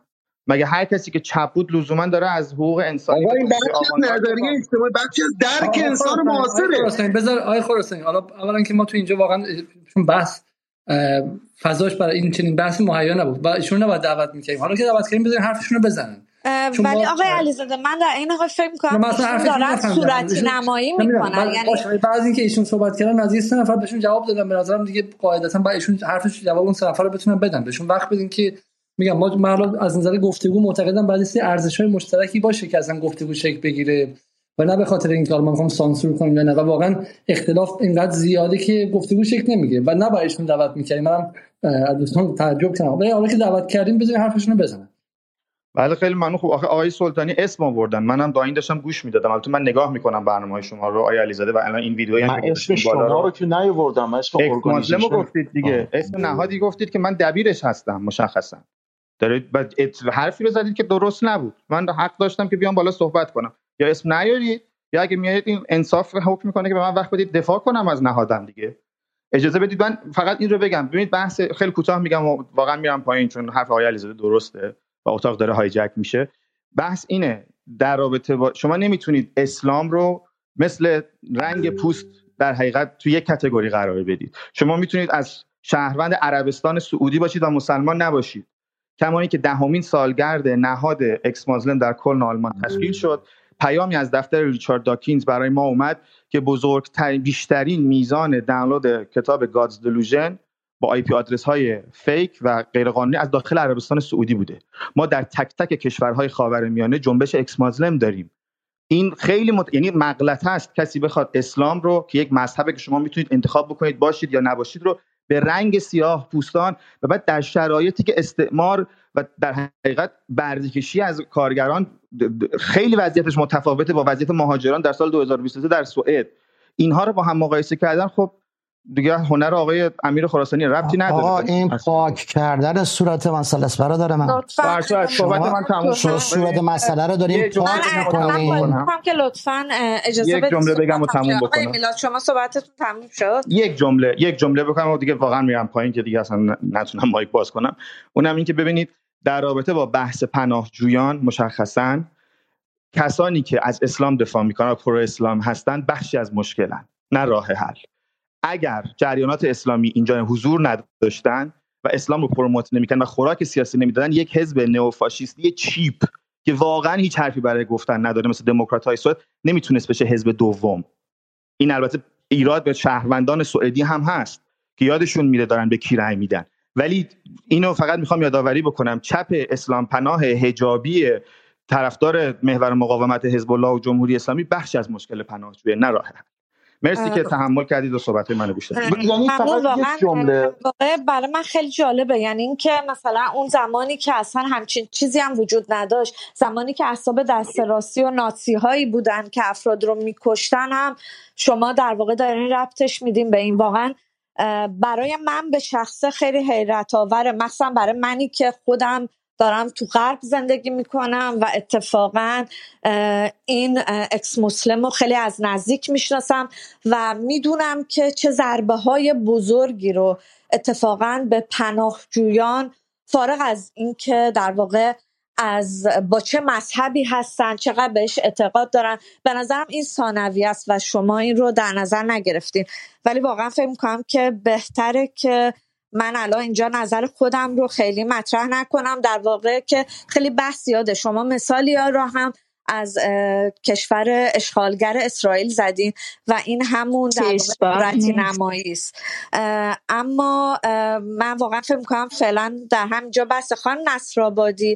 شما فکر کنم جمله خیلی کوتاه از خانم ببینید این دوستان اینطوری تصور می‌کنن که مردم خاورمیانه که اومدن الان به اروپا پناهنده شدن به دلیل در واقع تنفرشون از هویت خودشون از فرهنگ خودشونه. اینا نگاه نمی‌کنن که آقا اینا در واقع در سی سال 20 سال گذشته حداقل دو میلیون نفر رو در خاورمیانه کشتن. خاک اونجا رو به توپره کشیدن و مجبور و یک جمعیت بسیار عظیمی الان مجبور به مهاجرت و در واقع پناهندگی شدن اینا دارن خیال می‌کنن که آقا این ارباب سفید ما کار بدی که نکرده. ما اینجا در واقع یه تمدن خوب داریم. شما وحشیا اومدین اینجا اظهار پناهندگی می‌کنید ابراز پناه... درخواست پناهندگی می‌کنید و ما باید شما رو در واقع وریفای بکنیم. شما اگه قرآن آتیش بزنید اگه به هویت خودتون توهین بکنید. این در در انگلیسی لغتی هست به نام هاوس میگه. به سوئدی کلمه هست به نام هوس بلاته من من فکر می‌کنم من نمی‌دونم این آقای میلاد چند سال سوئد زندگی می‌کنن ولی برن به زبان سوئدی این کلمه هوس بلاته که معادل هاوس نیگره رو نگاه بکنن تاریخ از اینجا شروع نشده که چند نفر پاشن بیان ابراز ندامت از هویت خودشون بکنن. تاریخ از اینجا شروع شده که کشوری که شما ارگانیزیشنی که ازشون در واقع تایید میگه تاییدیه می‌خواین رفتن به غرب آسیا حمله کردن. هفتاد سال پیش فلسطین رو اشغال کردن و الان مردمی مجبور شدن بیان تو اون کشورها اعلام پناهندگی بکنن. مثل شما از رو دل خوشیشون نبوده از رو شکم سیریشون نبوده یا از ابراز عدم تنفر از هویت خودشون نبوده. ممنون آقای سلطانی خانم اخوان اجازه میدین؟ خیلی کوتاه خانم از خوان خیلی کوتاه. در اجازه بدین در مورد رابطه ارگانیک رابطه ارگانیک موازه و پراتیک ما رو توضیح میده. موقعی که همین دیدگاه همین جریانات در دوران جنگ تحمیلی می‌گویند جنگ ایران عراق را به جنگ داخلی باید تبدیل بکنیم. همونها ببینید که امروز در کجای معادله قرار گرفتند. آخر عاقبت آنارشیزم همینه. آنارشیزم ضد تاریخه. استعمار رو نمی‌فهمه چیه.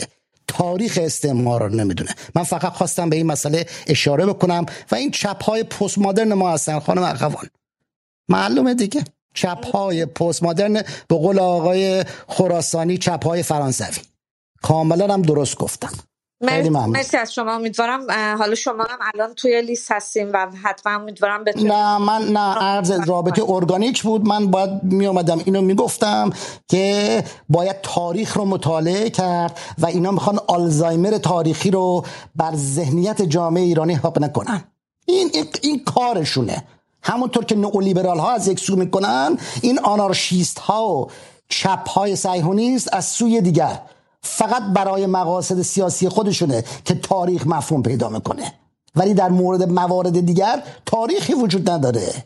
فراموش کنید تاریخ را. پایان تاریخ است. بردهداری وجود نداشته. استعمار وجود نداشته. برین با الجزایری, ها در خود الجزایر صحبت بکنین که ببینین که استعمار در آنجا چه کرده است. خیلی ممنون. مرسی از شما آقای کامران. خواهش می‌کنم لطفا بالا بمونید. خانم بدید شما صحبت بکنید. بعد من به شما برمیگردم آقای کامران. بفهمید خانم بدید خیلی ممنونم. من فقط یه دو سه نکته چون در صحبت این دوستی که البته الانم نیستن روی استیج که احیانا بخوان پاسخی بدن یه دو سه نکته رو در مورد صحبت ایشون به طور کلی میگم. ببینید یه اشتباهی که این دوستان اکس مسلم یا مسلمانان سابق دارند یعنی یک مشکل به لحاظ اون درک نظری که نسبت به وضعیت دارن و اون صورتبندی که از وضعیت خودشون به عنوان مسلمانان سابق حالا به اصطلاح یا مسلمان مهاجر در اروپا دارن اینه که فکر می‌کنن مسلمان بودن اینها برای انسان سفید اروپایی صرفا در مثلا ریش و برقه و اذان و یک سری مناسکی که مثلا اون اسلامی اسلامگرا بودن رو متجلی می‌کنه خلاصه میشه. در حالی که اساسا اینجوری نیست. یعنی مسلمان بودن برای انسان سفید اروپایی یک هویت نژادیه. یعنی ما با یک پدیده مواجه هستیم که اصطلاحا بهش میگن در واقع یک دینیه که نژادیزه شده اسلام در اروپا. مثل مثلا یهودیت در دهه 23 میلادی فرزن توی اروپا و در دو اون دو دهه منتهی به جنگ جهانی دوم. یعنی ما با یک ریشالایزد در واقع مذهب یک ریلیجن مثلا مواجه هستیم. مذهب نژادیزه شده. و برای همین اگر یک عده بیان اعلام بکنن که ما اکس مسلم هستیم یا مثلا ما مسلمان دیگه نیستیم و از اون عبور کردیم این چیزی رو حل نمی‌کنه توی این موقعیت جدیدی که اینها هستن. چون اساسا این انسانهای مهاجری که از غرب آسیا و شمال آفریقا اومدن نیستن که تعیین می‌کنن که مسلمان هستن یا نه. در ماتریس ای که در این جوامع اروپایی تعیین کننده هست و حاکم بر مجموعه مناسبات و اون فهمی که انسانها دارن از موقعیت و هویت خودشون این انسان این در واقع اون نژاد برتر سفید اروپایی هست که تعیین می‌کنه که شما مسلمان هستید به لحاظ هویتی یا نه. برای همین این اساسا هیچ چیزی رو حل نمی‌کنه که شما یک سازمان تشکیل بدید به اسم اکس مسلم و چیزی که برای من خیلی عجیبه اینه که بعد از این قائله اوکراین و این بساط پروپاگاندایی که در سطح رسانه های غربی به راه افتاد که در اون رسانه ها ما به رأی این دیدیم که در واقع این سفیدهای اروپایی این نژاد خودبرترپندار اروپایی اعلام کردند که روسها اساسا نیمه حیوان و نیمه انسان هستند. موجوداتی نیمه متمدن هستند چون تماما اروپایی نیستند. چون اون خون اصیل انسان سفید اروپایی به تمامی در رگهای اینا جریان نداره. و این توحشی که الان دارن نسبت به مردم اوکراین صورت میدن در واقع ناشی از اون نیمه نیمه متمدن و متوحششونه. اینها نیمه بربر هستند تصاویری که بر روی رسانه های جریان اصلی غربی نقش بسته بود که اینها رو مثل مثلا انسان هایی که نیمه بربر هستن تصویر می‌کردن رو به خاطر بیارید تا بدونید که اینها حتی روزهای سفیدی که به مراتب از همه ما سفیدتر از همه ما چش آبیتر و چش روشنتر موهای روشنتر و بلندتر دارن رو هم حتی اینها به عنوان اروپایی قبول نمی‌کنن. ما همونهایی هستیم که آقای عالی جناب بورل فرمودند ما از در واقع یک جنگل به سوی باغ اومدیم و این باغ حتی نمی‌تونه خیلی دیوارهاش رو بلند بکنه به طوری که جنگل نتونه بهش هجوم بیاره. اینها خودشون رو در واقع یک تافته جدا بافته می‌دونن و این چیزی نیستش که مردم سوئدی که میرن به حزب نجات پرست دموکرات های سوئدی رأی میدن بر اساس یک درک اشتباه یا مثلا یه تلقی غلط سیاسی صرفا رفته باشن به این حزب رأی داده باشن و این رو به حزب دوم بزرگ سوئد تبدیل کرده باشن.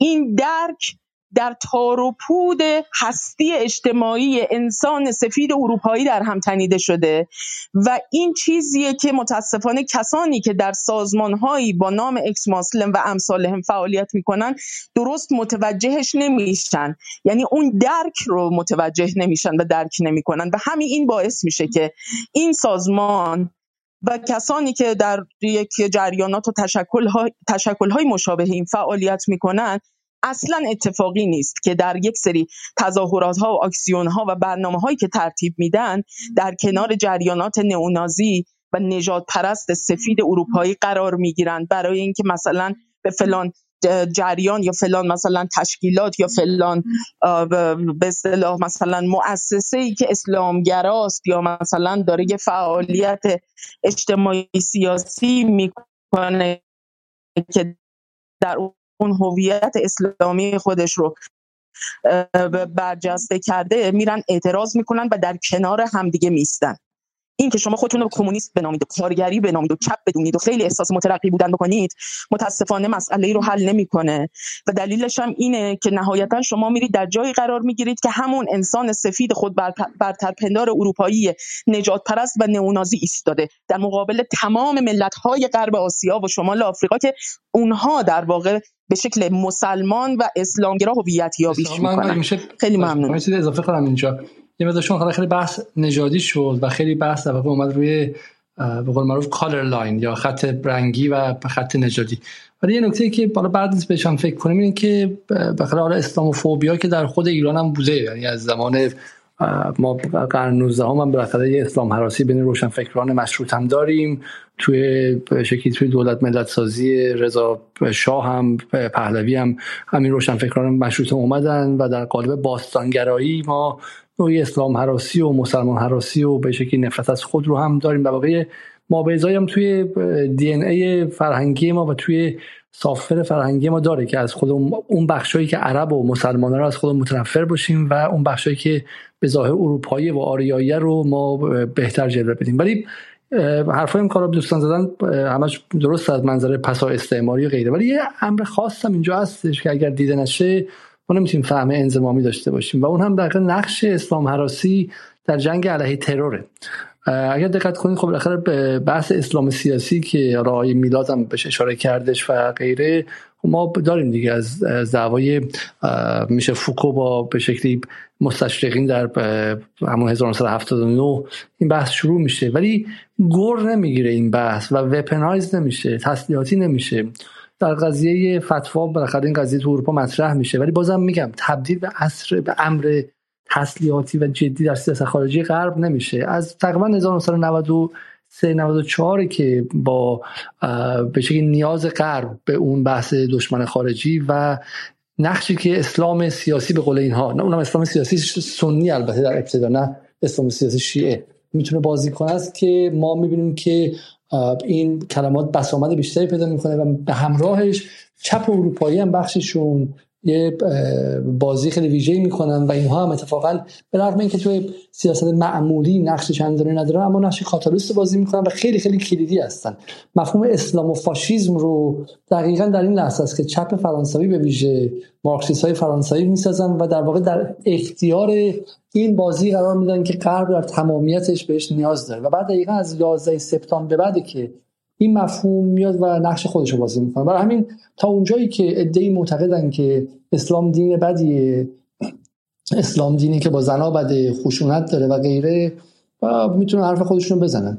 من می‌تونم بگم که بودیزم دین بدیه هندویزم دین بدیه با آدمای مختلف سیستم کاست داره. تو آفریقا ادیان بدی هستش. یهودیت که دین خیلی خیلی وحشیه و دین ضد زنیه دین ضد بچه دین هرچی مسیحیت همینطور دین سرکوبگریه که واقعا با سه فروید هم تا نتونستن نجاتش بدن و غیره. همه اینا می‌تونیم بگید شما باید مسئله نیست. ولی وقتی که اونا میاد یه نقشی بازی می‌کنه در جنگ خاص و در ژئوپلیتیکی که در 23 سال گذشته 6 تا 7 تا کشور رو نابود کرده. برای من معتقدم که حالا اون چیزی خانم نصر در مورد راسیسم نسبت به اسلاف ها گفتن اصلا قابل مقایسه نیستش. و واقعا حالا خود مقایسه چند مقایسه ای که خیلی خیلی کار داره تا اینکه برای این غرب ممکنه که یه توکی زده باشه تلاشی کرده باشه که حالا بیایم بگیم که روس هم اونقدر که باید سفید نیستن و اونقدر متمدن نیستن. ولی واقعا اون نقشی که اسلام سیاسی و اسلام حراسی در جنگ علیه ترور از 1993 94 و بعد هم دیگه اون فاز عملیاتیش در سال 2001 تا تقریبا 2020 21 بازی کرد و حالا یه شعبش هم تو همین زن زندگی آزادی ما دیدیم که اونم باز به همین قضیه مربوط شد.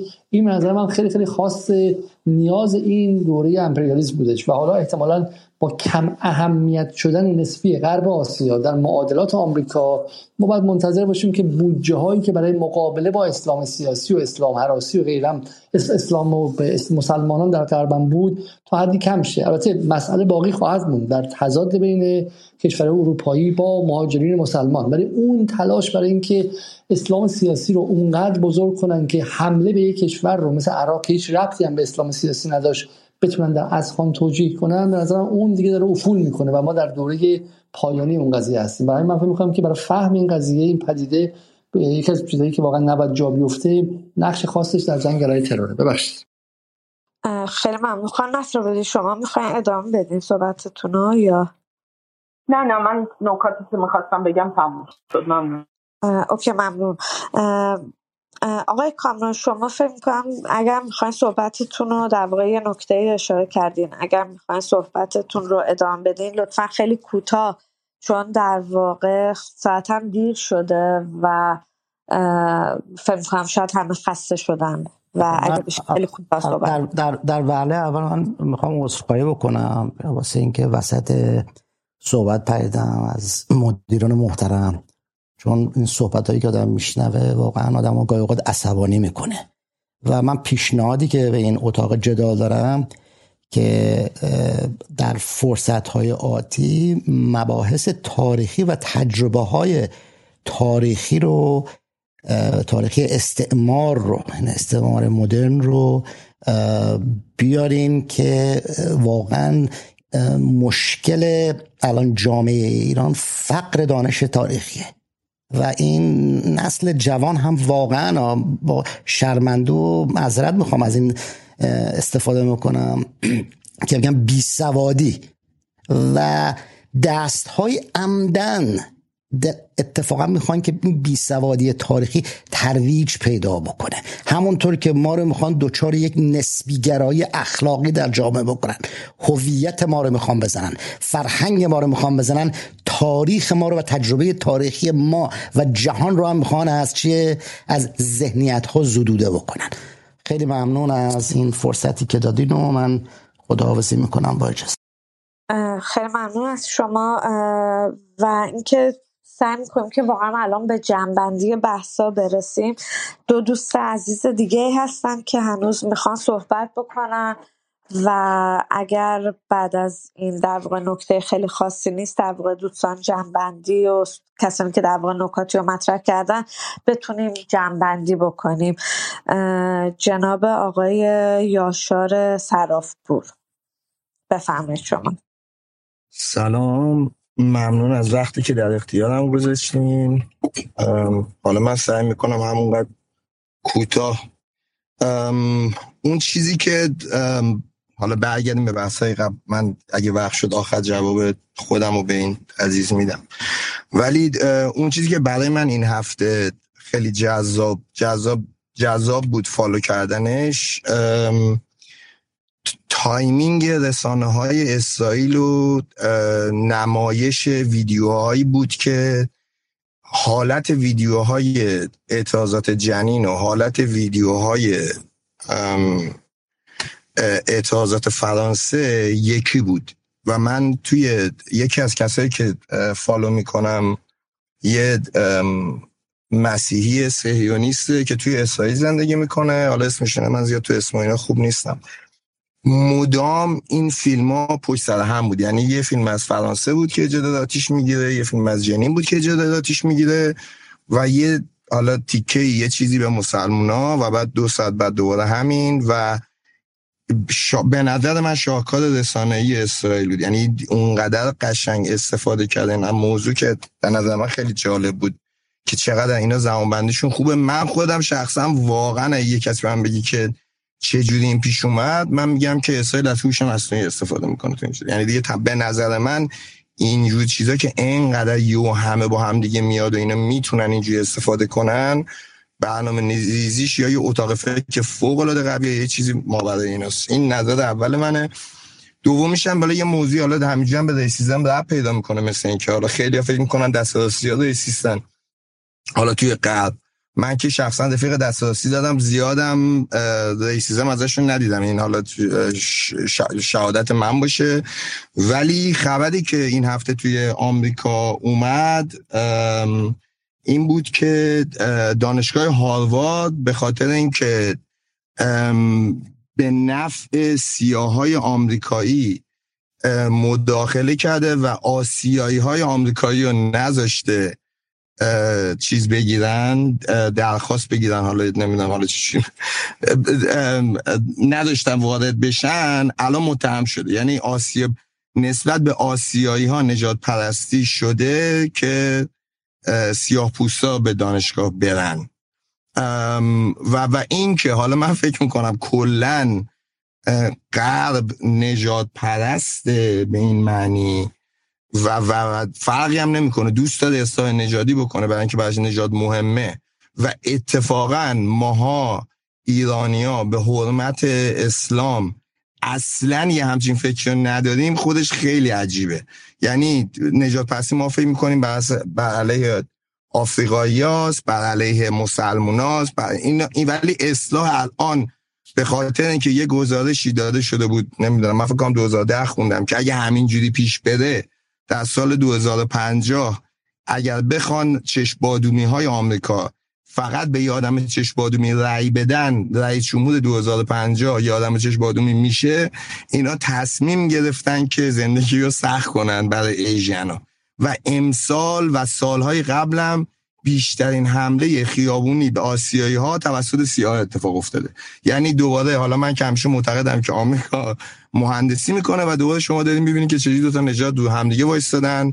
به نفع یکی بر علیه یکی علکی دارن بازی می‌کنن که آسیایی ها و سیاه ها با هم متحد نشن. حالا یه همچین داستانی من می‌بینم. پیرو وقت دارم دوباره صحبت کنم. خانم بیاد. به نظرم اگر اگر خیلی کوتاه می‌تونید چون واقعا دوستان دیگه هم از دقیقه خیلی ها بیشتر صحبت ولی اگر شما هم می‌تونید چشم خیلی کوتاه چشم خیلی کوتاه. من فقط حرفم من فکر می‌کنم که این کاری که اینا می‌کنن با قرآن سوزی و اینا واقعا مبارزه قصدشون نیستیه. کارش سمبولیک کار می‌خوان اذیت کنن. کار هرسمنته و الا اگه کسی مثلا نمی‌دونم من خودم به عنوان یه مسلمون اینجا داکینز اومده بود تو پورتلند من رفتم نشستم حرفشم گوش کردم. پولشم دادم که برم حرفشو گوش کنم باشم موافق نیستم خودم هم منفجر نکردم لذتم بودم اومدم بیرون باشم موافقت نکردم. این آقایونی که میان آتیش می‌زنن به خاطر اینکه اینا سواد اینکه بیان مناظره کنن ندارن اینجوری پول نمی‌گیرن. این به نظر منه. به اینا هم این اینا اینجوری بیشتر مثل اینکه پول دستشون میاد نهادشون اینجوری میره. کارس و اینا خب می‌تونستن مناظره ها تشکیل بدن و فقط مناظره کنن. طرف بیاد بگه من تو ذهنم قرآن آتیش زدم. ولی وقتی میاد یه همچین کاری می‌کنه قصدش دل سوزوندنه و این اخلاقا درست نیست. اصلا حالا سوای بحث های سیاسی و همه اینا اخلاقا درست نیست. من شخصا بچه کمونیستم خودم اسلام انتخاب کردم دوستشم دارم خیلی هم برام مهمه و دلسوز دلسوزی میاره برای من. به عنوان شهروند آمریکایی که وقتی می‌بینم که یه کسی به یه چیزی توهین می‌کنه که برای من خیلی مهمه و و بدون بدون هیچ چیزی.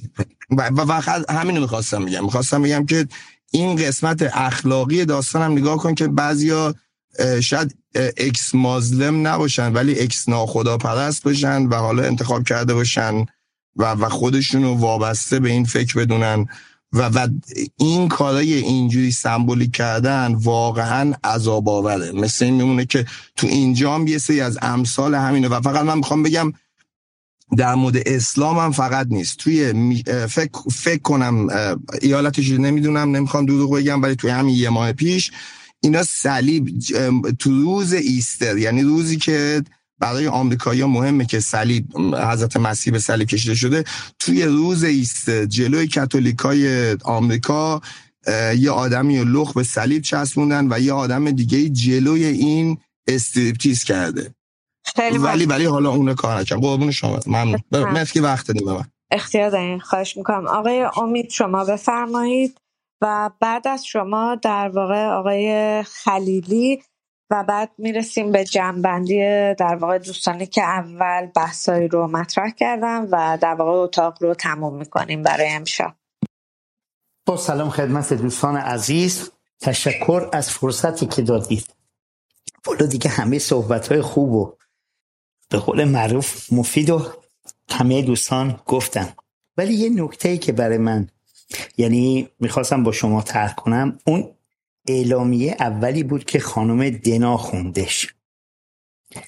برای من جالب بود چطور میشه جریانات سیاسی ایرانی اونایی که خودشونو چپ می‌دونن پروگرسیو می‌دونن سر مسئله فلسطین که می‌رسه فقط محکوم می‌کنن.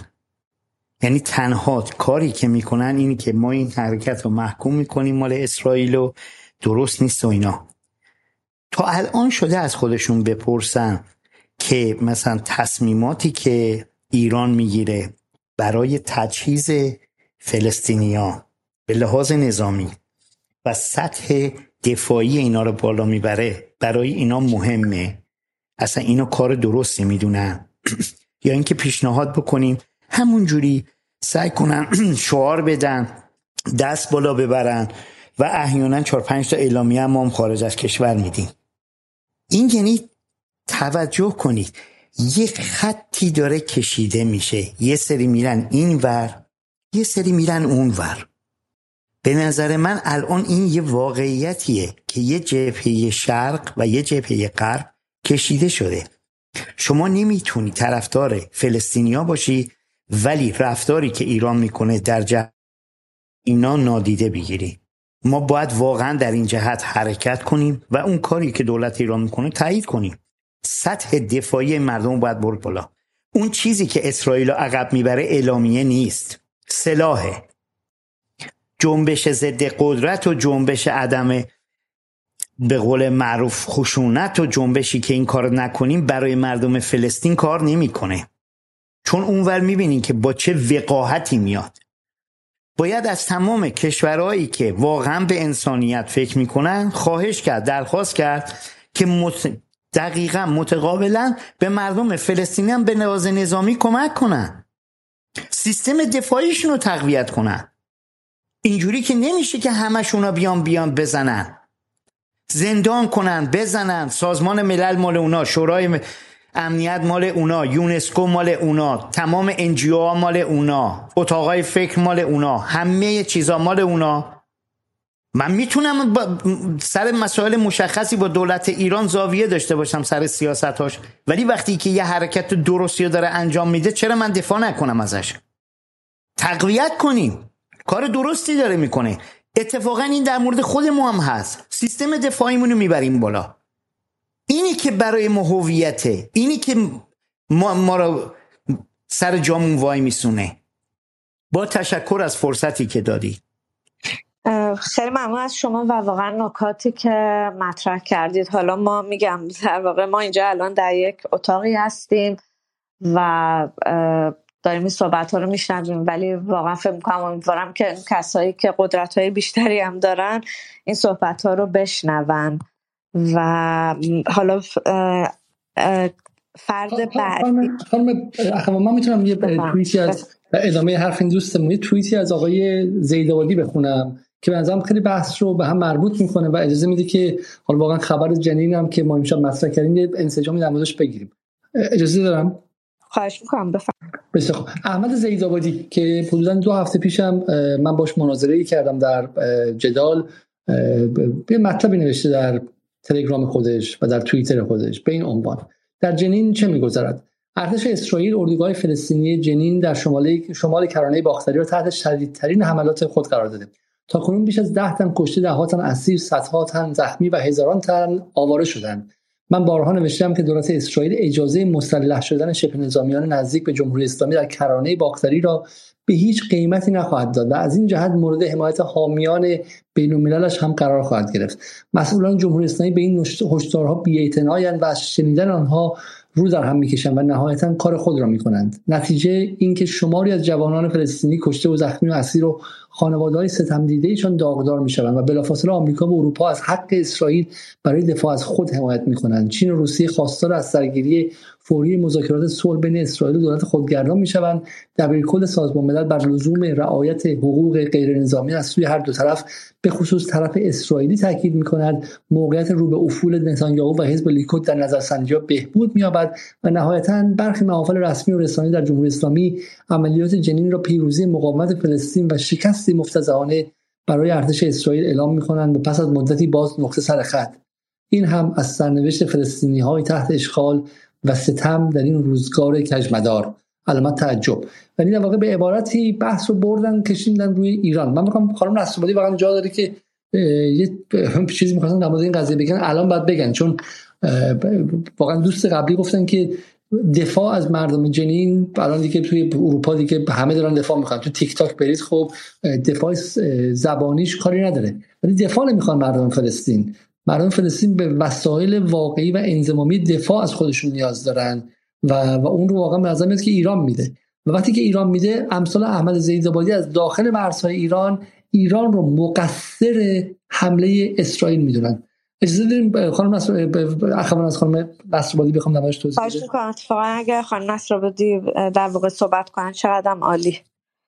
بله خواهش می‌کنم. خیلی ممنون. من اتفاقا می‌خواستم به هم این نوشته آقای زیدآبادی اشاره بکنم و همینطور به یک توییتی که آقای محمد توسلی که در بخش اول صحبت هم بهشون اشاره کردم می‌خواستم بپردازم. و البته جوابی به پرسشی که خانم تینا مطرح کردن و به نظر میاد که در واقع مسئله مهم ترانه باختری در واقع در بطن پرسشی بود که خانم تینا مطرح کردن. ببین اتفاقی که الان در کرانه باختری افتاده البته ما چون الان خیلی فرصت نداریم. واقعا ازتون خواهش می‌کنم که این برنامه آخر جدال با گفتگو با آقای علی عبدی رو حتما ببینید. آقای شهرابی هم تاکید کردن که خیلی راهگشاست از این نظر که ما متوجه باشیم که در واقع بافت نیروهای مقاومت در مناطق مختلف فلسطین اشغالی در واقع به چه صورتی هست. این خیلی اهمیت داره که ما بدونیم ما الان با یک نسل جدیدی از نیروهای مقاومت مواجه هستیم در کرانه باختری و در سرزمین هایی که در واقع عراضی اشغال شده از 48 و 67 هستند بعد از جنگ در واقع شش روزه.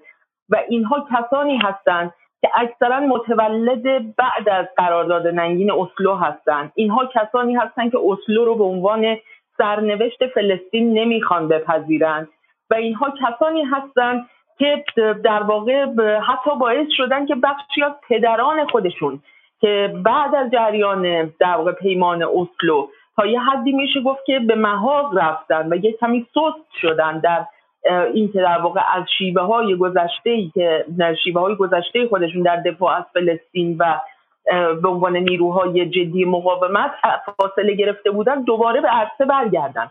ببینید امروز الان ما با یک بدنه انقلابی در سازمان فصل مواجه هستیم که داره تشکیلات خودگردان رو به چالش می‌کشه. و اینها کسانی هستند که دارن در واقع دفاع می‌کنن از مسلح شدن و اینکه در واقع مقاومت به شکل بسیار یعنی مقاومت باید در مناطق در واقع کرانه باختری در جنین در نابلس باید تسلیحاتی بشه. اتفاقی که بعد از عملیات سیف القدس در بهار 2021 افتاد. این بود که جنگی که پیشتر به حال غزه مرکز مقاومت بود و پایتخت مقاومت بود به یک معنی و در واقع مجموعه نیروهای مقاومت که داشتن سعی می‌کردن در واقع به شکل نظامی پاسخ اشغالگری و نظامیگری وحشیانه اسرائیل رو بدن عمدتا در غزه متمرکز بودن. اما از 2021 عملا جنگ کشیده شد مجددا به اراضی 48 و اراضی 67 و در نقاطی که تا پیش از در واقع این عملیات اونقدر به شکل فعالی در واقع به جزء نیروهای مسلح مقاومت نبودند بنابراین ما الان توی وضعیت متفاوتی هستیم که تشکیلات خودگردان رو از دو سمت در واقع داره تحت فشار قرار میده. یعنی تشکیلات خودگردان از یک طرف به هر حال با توجه به زد و بندها فساد درونی تشکیلات مسائلی که دارن نیروهای سیاسیش و اون فهمی که از مقاومت پیدا کردن در جریان در واقع در دهه 90 میلادی و بعد از تک شدن جهان و روندی که اینها طی کردن برای پیمان اسلو و به نتیجه رسوندنش که خوشبختانه به نتیجه هم نرسید. اینها در واقع تا یه حدی میشه گفت که تبدیل شدن به یک بدنه بروکراتی که عملا صرفا درگیر یک سری مسائلی هستن که البته خیلی هم لاینحل براشون یعنی به این راحتی هم نیستش. نمی‌تونن راحت با اسرائیل کنار بیان نمی‌تونن در واقع روی آمریکا حساب بکنن علیرغم بعد هایی که داده میشه. و از طرف دیگه از سمت نیروهای مقاومت هم به چشم نیروهایی که حالا اگر نگیم حالا خائن ولی به هر حال نیروهای بسیار غیر قابل اعتماد برای مقاومت به شما میرن. در این جهت بسیار تحت فشارن. و حالا با یک نسل جدیدی مواجه هستند که اینها دوباره در واقع دارن برمیگردن به یک سری سنت های مقاومت که سنت در واقع پدرانشون پیش از این تصور و این دگردیسیشون بعد از پیمان اسلو بوده. و اینها ما الان مثلا با گردان جنین مواجه هستیم با گردان در واقع مسلح نابلس مواجه هستیم کسانی که در واقع شهدای الاقصا هستن. اینها در واقع نیروهایی هستن که در واقع دارن برمیگردن به اون شیوه قبلی.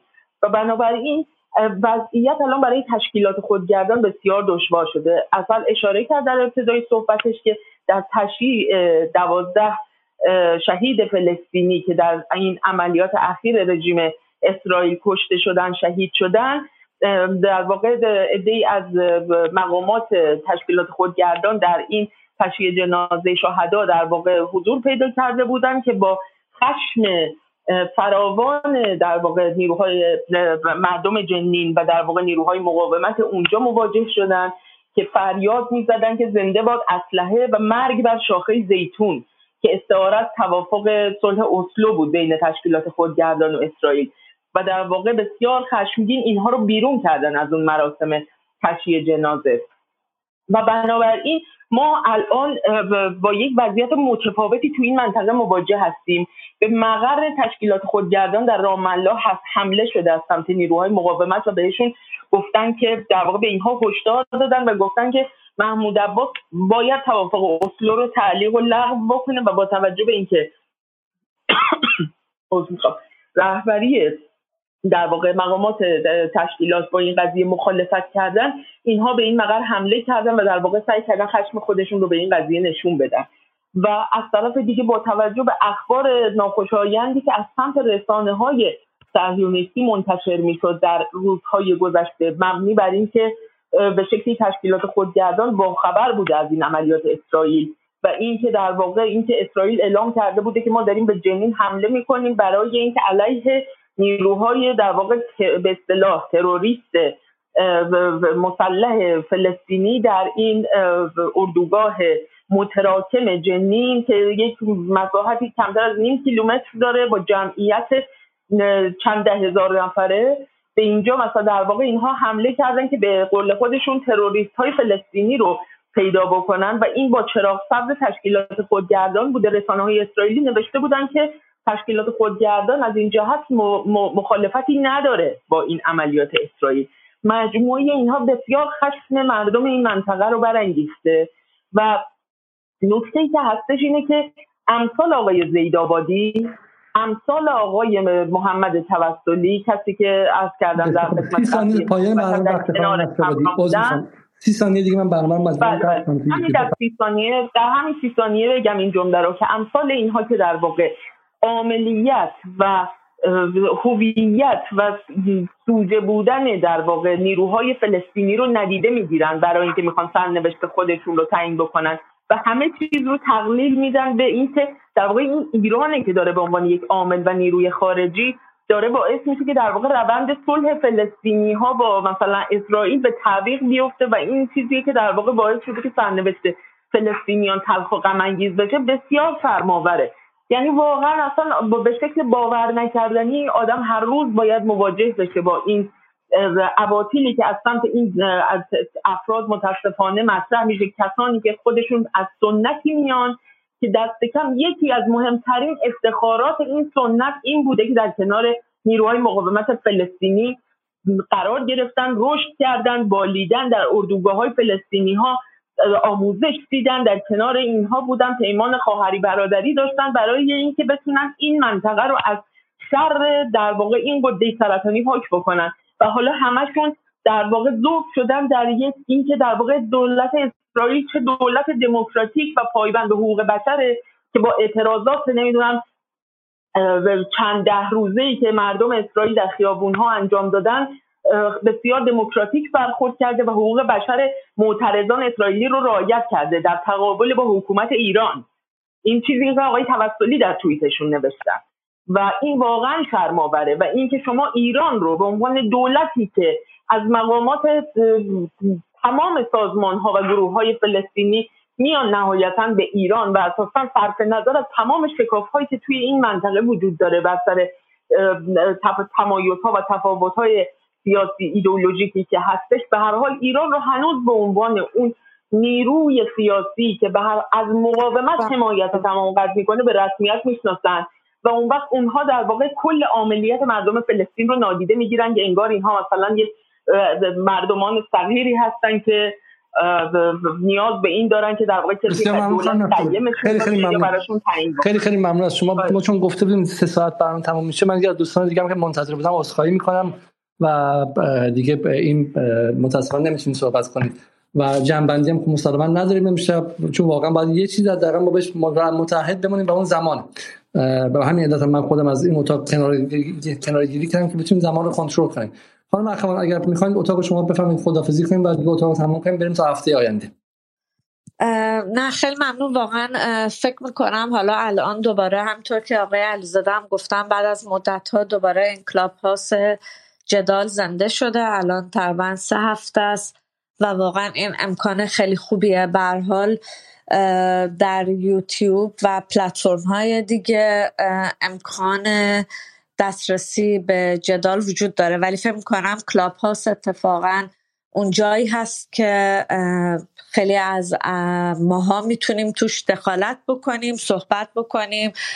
و بحث های مختلفی که حالا برای هر هر کدوم از ما مهمه و این بحث ها من فکر می‌کنم واقعا همین الان از آقای علیزاده هم خواهش می‌کنم در واقع مشخص بشه که چه بحثی قرار مطرح بشه که مخاطب های جدال هم بتونن در واقع از پیش اون بحث ها رو در ذهنشون داشته باشن و من فکر می‌کنم واقعا این کلاب هاست من واقعا خودم خیلی کلاب هاستی نیستم ولی امکان خوبیه که بتونه این امکان در واقع گفتگو تبادل نظر رو ایجاد بکنه.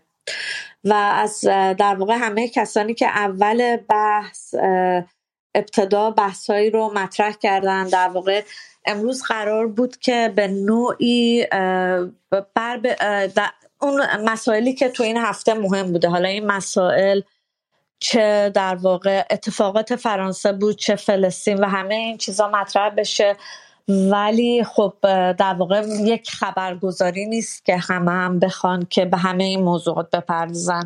بلکه این یک پلتفرمی بود که ما بتونیم این اتفاقات این هفته رو حالا افرادی که اول مطرح کردن به شکل خیلی مثلا جدیتری این مسائل رو مطرح کنم و بعدش هم به تبادل نظر گذاشته بشه. و فکر می‌کنم که واقعا حالا من باز متاسفم. فکر می‌کنم خیلی کسای زیادی بودن که می‌خواستن صحبت بکنن و واقعا وقت نشده. من الان توی پیغام های خودم می‌بینم خیلی افراد بودن که به من هم پیغام داده بودم و من متاسفانه ندیده بودم یا نشد.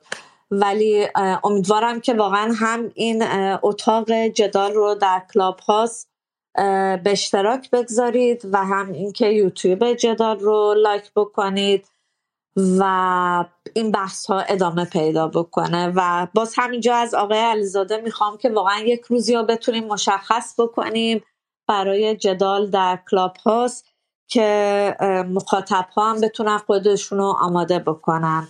برای اون روز که در کلاب هاست باشن.